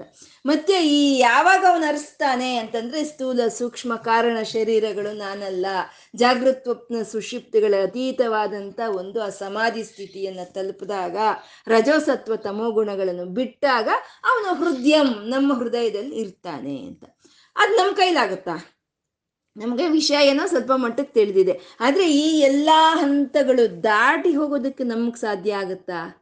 ಇಲ್ಲ. ಅವಾಗ ಅವನ್ನೇ ನಾವು ಶರಣು ಹೋಗ್ಬೇಕು. ಅದೇ ತ್ರಿಪುರಹರ ಮಾಲ್ಯಂ ಅಂತ ಹೇಳ್ತಾ ಇದ್ದಾರೆ. ತ್ರೈವೇದ್ಯಂ ಹೃದಯಂ ತ್ರಿಪುರಹರ ಮಾಧ್ಯಂ ತ್ರಿಪುರಹರ ಮಾಧ್ಯಮ್ ಅಂದ್ರೆ ಆ ತ್ರಿಪುರಾಂತಕ ಸಂ, ತ್ರಿಪುರಾಂತ, ತ್ರಿಪುರಾಂತಕನ್ನ ಸಂಹಾರ ಮಾಡಿದಂತ ಆ ಪರಮೇಶ್ವರನೇ ನಮ್ಮಲ್ಲಿರೋಂಥ ಈ ರಜಸತ್ವ ತಮೋ ಗುಣಗಳನ್ನ, ಈ ಸ್ಥೂಲ ಸೂಕ್ಷ್ಮ ಕಾರಣ ಶರೀರಗಳು ನಾನಲ್ಲ ಒಂದು ಆತ್ಮ ಚೈತನ್ಯವನ್ನ ಅವನೇ ಕೊಡಬೇಕು ಅಂತ. ಅದು ತ್ರಿಪುರಹರ ಮಾಲ್ಯಂ ಅಂತ ಇಲ್ಲಿ ಹೇಳ್ತಾ ಇದ್ದಾರೆ. ಇದು ಮತ್ತೆ ನಾವು ಕಥೆಯ ಮೂಲಕ ಹೇಳ್ಕೋಬೇಕು ಅಂತ ಅಂದ್ರೆ, ಈ ತಾರಕಾಕ್ಷ, ಕಮಲಾಕ್ಷ, ವಿದ್ಯುನ್ಮಾಲ ಅಂತ ಮೂರು ಜನ ರಾಕ್ಷಸರು ಅಂತ ನಾವು ಹೇಳ್ಕೊಂಡಿದೀವಿ. ಇದನ್ನ ನಾವು ಸೌಂದರ್ಯ ಲಹರಿ ಈ ಒಂದು ಭಾಷೆದಲ್ಲಿ ನಾವು ಈ ಕಥೆಯನ್ನು ಹೇಳ್ಕೊಂಡಿದ್ವಿ. ಮತ್ತೆ ಇವಾಗ ಹೇಳ್ಕೋಬೇಕಾದನ್ನ ಅಂತಂದ್ರೆ ಹೃದಯ ಪುನರ್ಭವಾಭ್ಯಾಮ್. ನಾವು ಯಾವಾಗ ಯಾವಾಗ ಅವನ್ನ ನಾವು ಭಾವಿಸ್ತೀವೋ ಆವಾಗ ಆವಾಗ ಅವನು ನಮ್ಮ ಹೃದಯದಲ್ಲಿ ಬರ್ತಾ ಇರ್ತಾನೆ. ಹಾಗಾಗಿ ಅವನ ಚರಿತ್ರೆಯನ್ನು ನಾವು ಪುನಃ ಪುನಃ ಹೇಳ್ಕೊಳ್ತಾನೆ ಇರಬೇಕು. ಈ ಕಮಲಾಕ್ಷ ಈ ತಾರ, ತಾರಕಾಕ್ಷ, ಕಮಲಾಕ್ಷ, ವಿದ್ಯುನ್ಮಾಲ ಅನ್ನೋ ಈ ಮೂರು ಜನರು ಬ್ರಹ್ಮದೇವರನ್ನ ಒಂದು ತಪಸ್ ಮಾಡಿ ಮೂರು ನಗರಗಳನ್ನ ಅವರು ಗಿಟ್ಟಿಸ್ಕೊಳ್ತಾರೆ. ಒಂದು ಚಿನ್ನದ ನಗರ, ಒಂದು ಬೆಳ್ಳಿ ನಗರ, ಒಂದು ಕಬ್ಬಿಣದ ನಗರ. ಈ ಮೂರು ನಗರಗಳನ್ನ ಅವರು ಬ್ರಹ್ಮದೇವರಿಂದ ಪಡ್ಕೊಂಡು ಆ ನಗರಗಳಲ್ಲಿ, ಆಕಾಶದಲ್ಲಿ ಸಂಚಾರ ಮಾಡ್ತಾ ಇರ್ತಾರೆ. ಸಂಚಾರ ಮಾಡ್ತಾ ಅವ್ರೇನ್ ಮಾಡ್ತಾರೆ? ಯಾವಾಗ ಯಾವಾಗ ಅವ್ರಿಗೆ ಯಾವಾಗ ಯಾವಾಗ ಇಷ್ಟ ಬರುತ್ತೋ ಆವಾಗ ಆವಾಗ ಆ ಪಟ್ಟಣಗಳನ್ನು, ಆ ನಗರಗಳನ್ನು ಜನಗರ, ಜನರ ಮೇಲೆ ಇಳಿಸಿ ಅವರು ಆ ಜನರ ಒಂದು ನಾಶನಕ್ಕೆ ಕಾರಣ ಆಗ್ತಾ ಇರ್ತಾರೆ. ಅದನ್ನ ಆ ಮೂರು ನಗರಗಳನ್ನ ತ್ರಿಪುರ, ತ್ರಿಪುರಗಳು ಅಂತ ಹೇಳೋದು. ಈ ತ್ರಿಪುರ ಸಂಹಾರ ಆಗ್ಬೇಕು ಹಾಗೆ ಅಂತಂದ್ರೆ, ಈ ಮೂರು ಪಟ್ಟಣಗಳು ಹತ್ರಕ್ಕೆ ಬರಬೇಕು. ಮೂರು ಪಟ್ಟಣಗಳು ಒಂದೇ ಹತ್ರಕ್ಕೆ ಬರಬೇಕು. ಆ ಒಂದೇ ಹತ್ರಕ್ಕೆ ಮೂರು ಪಟ್ಟಣಗಳು ಬಂದಾಗ ಒಂದೇ ಬಾಣದಿಂದ ಆ ಮೂರು ಪಟ್ಟಣಗಳನ್ನ ನಾಶ ಮಾಡ್ಬೇಕಾಗತ್ತೆ. ಆ ಮೂರು ಪಟ್ಟಣಗಳು ಯಾವುದೋ ಒಂದು ಬ್ರಹ್ಮ ಮುಹೂರ್ತದಲ್ಲಿ ಮಾತ್ರ ಆ ಮೂರು ಪಟ್ಟಣಗಳು ಹತ್ತಿರಕ್ಕೆ ಬರುತ್ತೆ.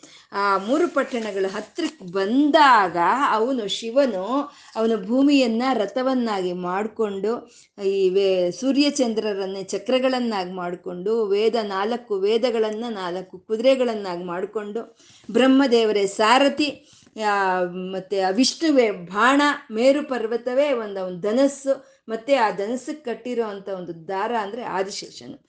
ಆ ಬಾಣದ ತುದಿಯಲ್ಲಿ ಇರೋ ಅಂತದ್ದು ಶಕ್ತಿ ಸ್ವರೂಪಿಣಿಯಾದ ಲಲಿತೆ. ಇಷ್ಟು ಒಂದು ಆಯುಧಗಳಿಂದ ಅವನು ಆ ತ್ರಿಪುರಾಂತಕನು ಆ ತ್ರಿಪುರ ತ್ರಿಪುರಗಳನ್ನು ನಾಶನ ಮಾಡ್ತಾನೆ ಅಂತ ಅವನು ತ್ರಿಪುರಾಂತಕನಾಗ್ತಾನೆ ಅಂತ. ಇದನ್ನೇ ಜಾಗೃ ಸ್ವಪ್ನ ಸುಷುಪ್ತಿಗಳು ಅಂತ ಹೇಳ್ತಾರೆ. ಜಾಗೃತಾವಸ್ಥೆ ಅಂದ್ರೆ ಎದ್ದಿರ್ತೀವಿ ನಾವು. ಆ ಎದ್ದಿರೋವಾಗ ಆ ಒಂದು ಒಂದು ಚಿನ್ನದ ನಗರ. ಅಂದ್ರೆ ಎಲ್ಲ ನಮ್ಗೆ ಎದ್ದಿರೋವಾಗ ಏನಾಗುತ್ತೆ? ಎಲ್ಲ ಪಳಪಳ ಅಂತ ಆಕರ್ಷಿಸ್ತಾ ಇರುತ್ತೆ, ನಮ್ಮನ್ನ ಆಕರ್ಷಿಸ್ತಾ ಇರುತ್ತೆ. ಅದು ಚಿನ್ನದ ನಗರ. ಈ ಸ್ವಪ್ನ ಒಂದು ಸ್ಥಿತಿಯಲ್ಲಿ, ಸ್ವಪ್ನ ಸ್ಥಿತಿಯಲ್ಲಿ ಕನಸುಗಳು ಬರುತ್ತೆ. ಅದು ಭ್ರಮೆ, ನಮ್ಮಲ್ಲಿ ಭ್ರಮೆಯನ್ನು ಉಂಟು ಮಾಡುತ್ತೆ. ಅದು ಬೆಳ್ಳಿ ಅಂತ.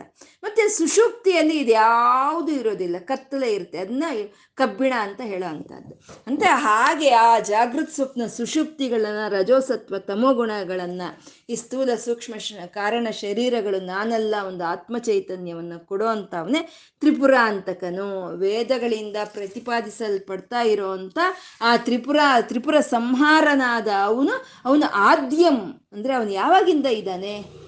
ಅಂತಂದ್ರೆ ಆದ್ಯಂ, ಪ್ರಥಮದಿಂದ ಈ ಸೃಷ್ಟಿ ಸ್ಥಿತಿ ಲಯಗಳಿಗೂ ಪೂರ್ವದಲ್ಲೇ ಇರೋಂಥ ಅವನು. ತ್ರಿಪುರ, ತ್ರಿಪುರಹರ ಮಾಧ್ಯಮ್ ಆದ್ಯಂ ಅಂತ. ಅವನು ಹೇಗಿದ್ದಾನೆ ಇನ್ನ? ಆ ವೇದಗಳಿಂದ ಪ್ರತಿಪಾದಿಸಲ್ಪಡ್ತಾ, ಆ ತ್ರಿಪುರಾಂತಕ ಸಂಹಾರ ಮಾಡಿದಂತ ಆ ಶಂಭುವು, ಆ ಶಿವನು ಹೇಗಿದ್ದಾನೆ ಅಂದ್ರೆ ತ್ರಿನಯನಂ, ಮೂರು ಕಣ್ಣಿನವನಾಗಿದ್ದಾನೆ ಅವನು. ಸಾಮಾನ್ಯ ಎಲ್ಲರಿಗೂ, ಯಾವ ದೇವತೆಗಳಾಗ್ಬೋದು, ಯಾವ ಮನುಷ್ಯರಿಗಾಗ್ಬೋದು, ಎಲ್ಲರಿಗೂ ಎರಡೇ ಕಣ್ಣೇ ಇರುತ್ತೆ. ಇವನಿಗೆ ಮಾತ್ರ ಮೂರು ಕಣ್ಣು ಇರುತ್ತೆ ಅದು ತ್ರಿನಯನಂ, ಅಂದ್ರೆ ಸೂರ್ಯ, ಚಂದ್ರ, ಅಗ್ನಿಯ ನೇತ್ರಗಳನ್ನಾಗಿ ಮಾಡ್ಕೊಂಡಿರೋ ಅಂತ ಅವನು ಇವನು ಶಿವನು, ಇನ್ನು ತ್ರಿನಯನು. ಅಂದ್ರೆ ಸೂರ್ಯ, ಚಂದ್ರ, ಅಗ್ನಿ ರೂಪದಲ್ಲಿ ಅವನು ನಮ್ಮನ್ನು ಯಾವಾಗ್ಲೂ ನೋಡ್ತಾ ಇರ್ತಾನೆ. ಅಂದ್ರೆ ನಾವು ನಿದ್ದೆ ಮಾಡ್ತಾ ಇದ್ರೂ ಅವನು ನಮ್ಮನ್ನು ನೋಡ್ತಾನೇ ಇರ್ತಾನೆ. ಅಂದ್ರೆ ಅವನು ನೋಡ್ದ ಅಂದ್ರೆ ನಮಗೆಲ್ಲ ಪೋಷಣೆ ಸಿಗ್ತಾ ಇದೆ. ನಮಗೆಲ್ಲ ಒಂದು ಒಂದು ರಕ್ಷಣೆ ಸಿಗ್ತಾ ಇದೆ ಅಂತ ಅರ್ಥ. ಸಾಮಾನ್ಯ ನಮ್ಮಲ್ಲಾದ್ರೆ ಇವಾಗ ನೋಡ್ತಾ ಇದ್ರೆ, ಅವ್ನು ನೋಡಿ ಎಷ್ಟು ಕಷ್ಟಪಡ್ತಾ ಇದ್ದಾನೆ ಅಂದ್ರೆ ಹ್ಞೂ ನೋಡ್ತಾ ಇದ್ದೀನಿ ಅಂತೀವಿ. ನೋಡಿದ್ರೆ ಏನ್ ಪ್ರಯೋಜನ ಆಗೋದಿಲ್ಲ ನಾವು ನೋಡಿದ್ರೆ. ಆದ್ರೆ ಅವನು ನೋಡ್ದ ಅಂದ್ರೆ ನಮ್ಗೆ ಸಮಸ್ತವಾದಂತ ಒಂದು ಸಮಸ್ಯೆಗಳಿಗೂ ಪರಿಷ್ಕಾರ ಸಿಕ್ಕುತ್ತೆ, ಮತ್ತೆ ಪೋಷಣೆನೂ ಸಿಕ್ಕುವಂಥದ್ದು ಅಂತ ಒಂದು ಮೂರು ಕಣ್ಣಿನವನಾಗಿದ್ದಾನೆ ಅವನು ತ್ರಿನಯನಂ ಅಂತ. ಮತ್ತೆ ಅವನಿಗೆ ಆ ಮೂರನೇ ಕಣ್ಣು ಹೇಗೆ ಬಂತು ಅನ್ನೋದಕ್ಕೂ ಒಂದು ಇರಬೇಕಲ್ವಾ ಹೇಗೆ ಬಂತು ಅಂತ. ಇದು ಕೈಲಾಸದಲ್ಲಿ ಶಿವನು ಕೂತಿರ್ಬೇಕಾದ್ರೆ ಅಮ್ಮನವರು ಹಿಂದ್ಗಡೆಯಿಂದ ಬಂದು ಒಂದು ಕ್ರೀಡಾರ್ಥಕ್ಕಾಗಿ ಆ ಶಿವನ ಕಣ್ಣುಗಳನ್ನು ಮುಚ್ಚಿಬಿಡ್ತಾರೆ. ಆ ಶಿವನ ಕಣ್ಣುಗಳನ್ನ ಅಮ್ಮ ಯಾವಾಗ ಮುಚ್ಚಿದ್ಲೋ ಆವಾಗ ಎಲ್ಲ ಕಡೆ ಒಂದು ಘಳಾಂಧಕಾರ ಅನ್ನೋದು ಒಂದು ಸೃಷ್ಟಿ ಆಗೋಗುತ್ತೆ. ಎಲ್ಲ ಪ್ರಪಂಚವು ತಾನು ಸೃಷ್ಟಿ ಮಾಡಿದ ಪ್ರಪಂಚವೆಲ್ಲ ಅಂಧಕಾರದಲ್ಲಿ ಮುಳುಗೋಗ್ಬಿಡುತ್ತೆ. ಆವಾಗ ತಾನು ಸೃಷ್ಟಿ ಮಾಡಿರೋ ಒಂದು ಈ ಪ್ರಪಂಚವನ್ನ ತಾನು ರಕ್ಷಣೆ ಮಾಡ್ಕೊಳ್ಳೋದಕ್ಕಾಗಿ ಇದ್ದಕ್ಕಿದ್ದಾಗೆ ಅವನು ಜ್ಞಾನ ನೇತ್ರವನ್ನು ಅವನು ಪಾಲಭಾಗದಲ್ಲಿ ಆ ಜ್ಞಾನ ನೇತ್ರವನ್ನು ತೆಗಿತಾನೆ ಅವನು. ಆ ಜ್ಞಾನ ನೇತ್ರದಿಂದ ಈ ಸಮಸ್ತ ಪ್ರಪಂಚವನ್ನು ಅವನು ಕಾಪಾಡ್ಕೊಳ್ತಾನೆ. ಹಾಗೆ ಅವನು ತ್ರಿನಯನನಾಗಿ ಇದ್ದಾನೆ ಅಂತ. ಇಲ್ಲಿ ಶಂಕರರು ಹೇಳ್ತಾ ಇದ್ದಾರೆ ನೀನು ವೇದಗಳಿಂದ ಪ್ರತಿಪಾದಿಸಲ್ಪಡ್ತಾ ಇರೋವಂಥವನು ನಿನ್ನನ್ನು ನಾವು ತಿಳ್ಕೋಬೇಕು ಅಂದ್ರೆ ಅದು ವೇದಗಳೇ ಆಧಾರವಾಗಿರುವಂಥದ್ದು ಆ ತ್ರಿಪುರಾಂತಕ ಸಂಹಾರನಾದಂಥ ನೀನು ವೇದಗಳಿಂದ ತಿಳಿಪಡ್ತಾ ಇರೋವಂಥ ನೀನು ನನ್ನ ಹೃದಯದಲ್ಲಿ ಇದೆಯಲ್ಲ ಹೃದಯಂ ನನ್ನ ಹೃದಯದಲ್ಲಿ ಇದೆಯಲ್ಲ ನಿನಗೆ ಮೂರು ಕಣ್ಣು ಇದೆ ಅಂತ ಹೇಳ್ತಾ ಇದ್ದಾರೆ. ಅಂದ್ರೆ ಕಣ್ಣು ಮುಚ್ಕೊಂಡ್ರೆ ಈಶ್ವರ ನಮ್ಮ ಕಣ್ಣು ಮುಂದೆ ಇರ್ತಾನೆ. ಆ ರೀತಿ ವರ್ಣಿಸ್ತಾ ಇದ್ದಾರೆ ಇಲ್ಲಿ ಗುರುಗಳು. ತ್ರಿನಯನ ಮೂರು ಕಣ್ಣಿನವನಾಗಿ ಇದೀಯ ನೀನು ಅಂತ. ಜಟಾಭಾರೋಧಾರಂ ಇನ್ನ ಜಟೆಗಳು ಹೇಗಿದೆ ಅಂತಂದ್ರೆ, ಆ, ಉದಾರಂ, ಉದಾರವಾಗಿದೆಯಂತೆ. ಅಂದ್ರೆ ಮೇಲಿಂದ ಕೆಳಗನವರೆಗೂ ಅವನ ಜಟೆಗಳು ಹಾಗೆ ಇಳಿದು ಬರ್ತಾ ಇದೆ. ಅದು ಉದಾರಂ, ಉದಾರವಾಗಿದೆ ಅಂತ. ಜಟ ಭಾರೋಧಾರಂ ಅಂತ ಇಂದ್ರ, ಜಟೆಗಳು ಭಾರವಾಗಿದೆಯಂತೆ. ಯಾಕೆಂದ್ರೆ ಅಲ್ಲಿ ಗಂಗೆ ಇದ್ದಾಳೆ. ಚಂದ್ರನಿದ್ದಾನೆ. ಎಲ್ಲ ಸರ್ಪಗಳು ಅಲ್ಲಿ ಓಡಾಡ್ತಾ ಇದೆ. ಅಂದಮೇಲೆ ಭಾರ ಇರ್ಬೇಕಲ್ವಾ? ಮತ್ತೆ ಅಷ್ಟೇ ಅಲ್ಲ, ಇವಾಗ ನಾವು ಒಂದು ಒಂದು ಬಟ್ಟೆ ತಗೊಳ್ಳಿ ಒಣಗಿರೋಂಥ ಬಟ್ಟೆ ಏನಷ್ಟು ಭಾರ ಇರೋದಿಲ್ಲ. ನೀರಲ್ಲಿ ನೆಂದಿರೋ ಅಂಥ ಬಟ್ಟೆ ಭಾರವಾಗಿರುತ್ತೆ ಅಲ್ವಾ? ಮತ್ತೆ ಇವನ್ ಜೊತೆಗಳು ಆ ಗಂಗೆಯಿಂದ ಒದ್ದೆ ಆಗೋಗ್ತಾ ಇದೆ. ಗಂಗೆ ಯಾವಾಗ್ಲೂ ನೀರು ಸುರಿಸ್ತಾ ಇದ್ದಾಳೆ ಅಂದಮೇಲೆ ಎಷ್ಟು ಭಾರವಾಗಿರ್ಬೇಕಲ್ವಾ? ಹಾಗೆ ಮೂರು ಕಣ್ಣಿನವನಾಗಿ ಇದ್ಕೊಂಡು ಅವನು ಜಟಾಭಾರೋದಾರಂ ಎಲ್ಲ ಒಂದು ಆ ಜಟೆಗಳ ಉದ್ದವಾದಂಥ ಒಂದು ಜಟೆಗಳೊಂದಿಗೆ ಅವನು ಇದ್ದಾನೆ. ಜಟಾಧ ಭಾರೋದಾರಂ ಚಲದುರಗಹಾರಂ ಅಂತ ಇದ್ದಾರೆ. ಅಂದ್ರೆ ಅವನ ಹಾರಗಳು ಯಾವುದೋ ಅವನ ಕಂಠದಲ್ಲಿ ಇರೋಂತ ಹಾರಗಳು. ಅಂದ್ರೆ ಚಲದುರಗಹಾರಂ ಅಂದ್ರೆ ಯಾವುದೋ ಜಡವಾದಂಥ ಹಾರಗಳಲ್ಲ. ಯಾವುದೋ ರತ್ನ, ಮುತ್ತಿನ ಒಂದು ಹಾರಗಳನ್ನು ಹಾಕ್ಕೊಂಡಿದ್ರೆ ಅದಕ್ಕೇನೋ ಒಂದು ಚಲನೆ ಅನ್ನೋದಿಲ್ಲ. ಸುಮ್ಮನೆ ಹಾಕಿದ ಕಡೆ ಬಿದ್ದಿರುತ್ತವೆ ಅಷ್ಟೆ. ಆದರೆ ಇದು ಜಟ ಭಾರೋಧಾರಂ ಚಲದುರಗಹಾರಂ, ಇವು ಚೈತನ್ಯವಾಗಿದೆಯಂತೆ. ಯಾವುವು ಅವು ಅವನ ಕೊರಳಲ್ಲಿ ಚೈತನ್ಯ ಭರಿತವಾಗಿ ಇರುವಂತ ಹಾರಗಳು ಅಂತ ಅಂದರೆ ಚಲದುರಗಾರಂ ಸರ್ಪಗಳು. ಎಲ್ಲ ಸರ್ಪಗಳು ಅವನ ಒಂದು ಕುತ್ತಿಗೆಯಲ್ಲಿ, ಆ ನೀಲಕಂಠನ ಕುತ್ತಿಗೆಯಲ್ಲಿ ಇದ್ದು ಒಂದು ಸಂತೋಷ. ಆ ನೀಲಕಂಠನ ಒಂದು ಕಂಠವನ್ನು ಅಲಂಕರಿಸ್ಕೊಂಡಿವೆ ಅಂತಂದ್ರೆ ಅವಕ್ಕಿನ್ನೆಷ್ಟು ಸಂತೋಷ ಇರಬಹುದು ಅಲ್ವಾ? ಅವು ಆನಂದಕ್ಕೆ ಅಲ್ಲೂ ಇಲ್ಲೂ ಅಲ್ಲೂ ಇಲ್ಲೂ ಓಡಾಡ್ತಾ ಇದೆಯಂತೆ. ಹಾಗೆ ಚಲದುರಗಹಾರಂ ಅಂತ. ಇದನ್ನ ಈ ಋಷಿ ಮುನಿಗಳೆಲ್ಲ ಏನು ಮಾಡ್ತಾರೆ, ಈ ಮಂತ್ರಿಸ್ಬಿಟ್ಟು ಎಲ್ಲ ಸರ್ಪಗಳನ್ನು ಬಿಡ್ತಾರಂತೆ. ಆ ಮಂತ್ರಿಸ್ಬಿಟ್ಟು ಎಲ್ಲ ಸರ್ಪಗಳನ್ನು ಬಿಟ್ಟಾಗ ಆ ಜನಕ್ಕೆಲ್ಲ ಭಯ ಹತ್ಕೊಳಕ್ ಶುರುವಾಗುತ್ತಂತೆ. ಸರ್ಪಗಳನ್ನೆಲ್ಲ ನೋಡಿ ಅವರು ಭಯಭ್ರಾಂತರಾಗ್ತಾರಂತೆ. ಆವಾಗ ಭಯಭ್ರಾಂತರಾಗಿ ಶಿವನ ಹತ್ರ ಮೊರೆ ಹೋದಾಗ, ಆವಾಗ ಶಿವನು ಈ ಜನಗಳಲ್ಲಿ ಇರೋ ಅಂತ ಒಂದು ಭಯವನ್ನು ಹೋಗಲಾಡಿಸೋದಕ್ಕೋಸ್ಕರ ಆ ಸರ್ಪಗಳನ್ನೆಲ್ಲ ತಗೊಂಡು ಅವನ ಕಂಠದಲ್ಲಿ ಹಾಕ್ಕೊಳ್ತಾರಂತೆ. ಅಂತ ಒಂದು ಕತೆ. ಮತ್ತೆ ಈ ಗರುಡ, ಗರುಡನಿಂದ ರಕ್ಷಣೆ ಪಡ್ಕೋಬೇಕು ಅಂತ ಹೇಳಿ ಈ ಸರ್ಪಗಳು ಹೋಗಿ ಆ ಈಶ್ವರನ ಹತ್ರ ಮೊರೆ ಹೋದಾಗ ಆ ಗರುಡಗಳಿಂದ ಇವು ರಕ್ಷಣೆ ಕೊಡೋದಕ್ಕೋಸ್ಕರ ಆ ಸರ್ಪಗಳನ್ನೆಲ್ಲ ತಗೊಂಡು ಇವನು ಕಂಠದಲ್ಲಿ ಹಾಕ್ಕೊಂಡ ಅಂತ. ಅಂದ್ರೆ ಒಂದು ಸರ್ಪಗಳಿಂದ ಮನುಷ್ಯರಿಗೆ ರಕ್ಷಣೆ ಸಿಕ್ಕಬೇಕು ಅಂದರು, ಅಥವಾ ಗರುಡನಿಂದ ಹಾವಿಗೆ, ಆ ಸರ್ಪಗಳಿಗೆ ರಕ್ಷಣೆ ಸಿಕ್ಕಬೇಕು ಅಂದರು, ಅದು ಈಶ್ವರನಿಂದ ಮಾತ್ರನೇ ಸಾಧ್ಯ ಇರೋ ಅಂಥದ್ದು. ಅದು ಚಲ ದುರಗಹಾರಂ, ಮೃಗಧರಂ ಅಂತ ಹೇಳ್ತಾ ಇದ್ದಾರೆ. ಮೃಗಧರಂ ಅಂತ ಅಂದರೆ ಕೈಯಲ್ಲಿ ಅವನು ಜಿಂಕೆಯನ್ನು ಧರಿಸಿದಾನಂತೆ. ಕೈಯಲ್ಲಿ ಜಿಂಕೆಯಲ್ಲಿ ಧರಿಸಿದಾನೆ ಅವನು, ಮೃಗಧರಂ ಅಂತ. ಯಾಕೆ ಹೀಗೆ ಮೃಗಧರಂ ಅಂತ ಇಲ್ಲಿ ಹೇಳ್ತಾ ಇದ್ದಾರೆ ಅಂದ್ರೆ ಮೃಗ ಅನ್ನೋದು ಯಾವಾಗಲೂ ಒಂದು ಅದು ಇಂದ್ರಿಯಗಳಿಗೆ ಒಂದು ಮನಸ್ಸಿಗೆ ಸಂಕೇತವಾಗಿರುವಂತಹದ್ದು. ಅಂದ್ರೆ ಈ ತ್ರಿ, ಈ ವೇದಗಳಿಂದ ಪ್ರತಿಪಾದನೆ ಆಗ್ತಾ ಇರೋವಂಥ ಮೂರು ಕಣ್ಣಿನ, ಆ ಜ, ಜಡೆಗಳೊಂದಿಗೆ ಇರೋವಂಥ ಪರಮಾತ್ಮನ ನಾವು ಹಿಡ್ಕೋಬೇಕು ಅಂದ್ರೆ ನಮ್ಮ ಒಂದು ಇಂದ್ರಿಯಗಳು ನಮ್ಮ ಮನಸ್ಸು ನಮ್ಮ ಆಧೀನದಲ್ಲಿ ಇರಬೇಕು ಅಲ್ವಾ? ಆದರೆ ಅದು ನಮ್ಮ ಕೈಯಲ್ಲಿಲ್ಲ. ನಮ್ಮ ಮನಸ್ಸನ್ನ, ನಮ್ಮ ಇಂದ್ರಿಯಗಳನ್ನ ನಿಗ್ರಹಿಸೋ ಅಂತ ಅವನು ಅವನೇ ಅಂತ ತೋರಿಸೋದಕ್ಕೋಸ್ಕರ ಅವನು ಮೃಗದರ ಮೃಗವನ್ನು ಕೈಯಲ್ಲಿ ಹಿಡ್ದಿದ್ದಾನೆ ಅಂತ ಸಂಕೇತ ಹೇಳ್ತಾ ಇದ್ದಾರೆ ಇಲ್ಲಿ. ಮತ್ತೆ ಮೃಗ ಅಂತ ಅಂದ್ರೆ ಭಿಕ್ಷಾಟನೆ ಅಂತ ಅರ್ಥನಂತೆ. ಭಿಕ್ಷಾಟನೆಗೂ ಸಂಕೇತವಂತೆ ಮೃಗ ಅಂತ. ನಾವ್ ಇವಾಗ ನೋಡ್ತೀವಲ್ವ? ಇಲ್ಲ ಕೋತಿನ ತಗೊಂಡ್ ಬರ್ತಾರೆ, ಭಿಕ್ಷಾಟನೆಗೆ ಬರೋವಾಗ ಅಥವಾ ಏನೋ ಹಸುವನ್ ತಗೊಂಡ್ ಬರ್ತಾರೆ, ಇಲ್ಲ ಆನೆನ್ ತಗೊಂಡ್ ಬರೋರು ಇದ್ದಾರೆ ಅಂದ್ರೆ ಜಂತುಗಳನ್ನ ಹಾಕೊಂಡು ಒಂದು ಭಿಕ್ಷಾಟನೆಗೆ ಬರ್ತಾರೆ ಅಲ್ವಾ? ಇಲ್ಲಿ ಆ ಮೃಗಧರಂ ಅಂತ ಭಿಕ್ಷಾಟನೆಯನ್ನು ಸಂಕೇತ ಮಾಡ್ತಾ ಇದ್ದಾರೆ ಅಂದ್ರೆ, ಆ, ಈಶ್ವರನು ಬೇಡ ಅಂತ ಭಿಕ್ಷೆ ಯಾವುದಪ್ಪ ಅಂದ್ರೆ ಭಕ್ತಿ ಭಕ್ತಿ. ಭಕ್ತಿ ಅನ್ನೋ ಭಿಕ್ಷೆಯನ್ನು ಮಾತ್ರನೇ ಅವನು ಬೇಡ್ತಾನೆ. ಭಕ್ತಿ ಅನ್ನೋ ಒಂದು ಭಿಕ್ಷೆಯನ್ನು ಮಾತ್ರನೇ ಅವನು ಸ್ವೀಕಾರ ಮಾಡ್ತಾನೆ ಅಂತ ಹೇಳೋದಕ್ಕೆ ಸಂಕೇತವಾಗಿ ಮೃಗಧರಂ ಅಂತ ಹೇಳ್ತಾ ಇದ್ದಾರೆ. ಈ ತ್ರೈವೇದ್ಯಂ ಎಲ್ಲ ನಾಲ್ಕು ವೇದಗಳಿಂದ ಪ್ರತಿಪಾದಿಸಲ್ಪಟ್ಟಂತ ಪರಮಾತ್ಮ, ಆ ಪರಮಶಿವನು ನನ್ನ ಹೃದಯದಲ್ಲಿ ಇದ್ದಾನೆ. ಅವನು ಹೇಗಿದ್ದಾನೆ? ಮೂರು ಕಣ್ಣಿನವನಾಗಿದ್ದಾನೆ. ಅವನ ಜಟೆಗಳೆಲ್ಲ ಉದಾರವಾಗಿ ಇದೆ, ಭಾರವಾಗಿ ಇದೆ. ಅವನ ಕೊರಳಲ್ಲೇ ಒಂದು ಈ ಸರ್ಪಗಳೇ ಹಾರವನ್ನಾಗಿ ಮಾಡ್ಕೊಂಡು ಹಾಕ್ಕೊಂಡಿದ್ದಾನೆ. ಅವನ ಕೈಯಲ್ಲಿ ಮೃಗ, ಮೃಗವನ್ನು ಹಿಡಿದಿದ್ದಾನೆ. ಅವನು ನನ್ನ ಹೃದಯದಲ್ಲಿ ಇದ್ದಾನೆ. ಇವನು ಯಾರು? ಯಾರು ಇವನು ಅಂದ್ರೆ ಮಹಾದೇವಂ ದೇವಂ ಮಹಿ ಸದಯ ಭಾವಂ ಪಶುಪತಿಂ. ಇವನು ಮಹಾದೇವನು, ಮಹಾದೇವಂ ದೇವಂ.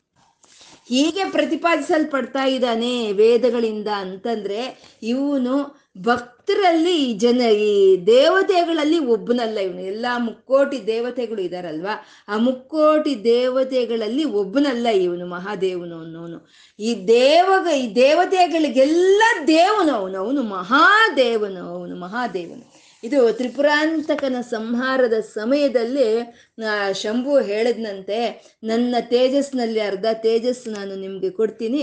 ನೀವೇ ಹೋಗಿ ತ್ರಿಪುರಾಂತಕನ ಸಂಹಾರವನ್ನು ಮಾಡಿ ಸುಖವಾಗಿರಿ ಅಂತ ಶಂಭು ಹೇಳಿದ್ರೆ, ಎಲ್ಲ ದೇವತೆಗಳು ಹೇಳಿದ್ರಂತೆ, ಅಪ್ಪ, ತಂದೆ, ಶಂಭು, ನೀನು ಅರ್ಧ ತೇಜಸ್ಸು ನೀನು ಕೊಟ್ರು ಅದನ್ನ ಭರಿಸೋ ಅಷ್ಟು ಶಕ್ತಿ ನಮ್ಮಲ್ಲಿ ಇಲ್ಲಪ್ಪ. ನಮ್ಮ ಶಕ್ತಿಯನ್ನು ನೀನೇ ತಗೊಂಡು, ನೀನೇ ಆ ತ್ರಿಪುರಾಂತಕನ ಸಂಹಾರ ಮಾಡು ಅಂತ ಹೇಳಿ ನೀನು ಮಹಾದೇವನು ಅಂತ ಹೇಳಿ ಆವಾಗಿಂದ ಆ ಶಂಭುವನ್ನ ಮಹಾದೇವ ಮಹಾದೇವ ಅಂತ ಕರೀತಾ ಇದ್ರಂತೆ. ಈ ಮಹಾದೇವನು ಅವನು ಮಹಾದೇವನು, ಮಹಾದೇವಂ ದೇವಂ ಅಂತ ಹೇಳ್ತಾ ಇದ್ದಾರೆ. ಅಂದ್ರೆ ಮಹಾದೇವನು, ಮೂರು ಕೋಟಿ ದೇವತೆಗಳಿಗೂ ದೇವನಾದಂಥ ಮಹಾದೇವನು ಅಂತ ಹೇಳಿ ಮತ್ತೆ ದೇವಂ ಅಂತ ಸಣ್ಣದಾಗಿ ಹೇಳ್ತಾ ಇದ್ದಾರಲ್ವ ಇದೇನಿದು ಹಾಗೆ ಅಂತಂದ್ರೆ ಇಲ್ಲಿ ದೇವಂ ಅಂತಂದ್ರೆ ಎರಡು ಅರ್ಥಗಳಿದೆ. ಒಂದು ಸ್ವಯಂ ಪ್ರಕಾಶಕನಾದಂಥವನು ದೇವ. ಮತ್ತೆ ಎಲ್ಲ ಪ್ರಾಣಿಗಳಲ್ಲೂ ಚೈತನ್ಯ ಸ್ವರೂಪದಲ್ಲಿ ಇರೋಂಥವನು ಅವನು ದೇವ ಅಂತ. ಎಲ್ಲ ಪ್ರಾಣಿಗಳು ಚೈತನ್ಯ ಸ್ವರೂಪವಾಗಿ ಇರೋಂಥವನು ಎಲ್ಲರಲ್ಲೂ ಈ ಇರುವೆಯಿಂದ ಹಿಡಿದು ಬ್ರಹ್ಮನವರೆಗೂ ಎಲ್ಲರಲ್ಲೂ ಚೈತನ್ಯ ಅದು ಇದೆ ಅಲ್ವಾ? ನಮ್ಮಲ್ಲೂ ಚೈತನ್ಯ ಅನ್ನೋದು ಇದೆ ಅಲ್ವಾ?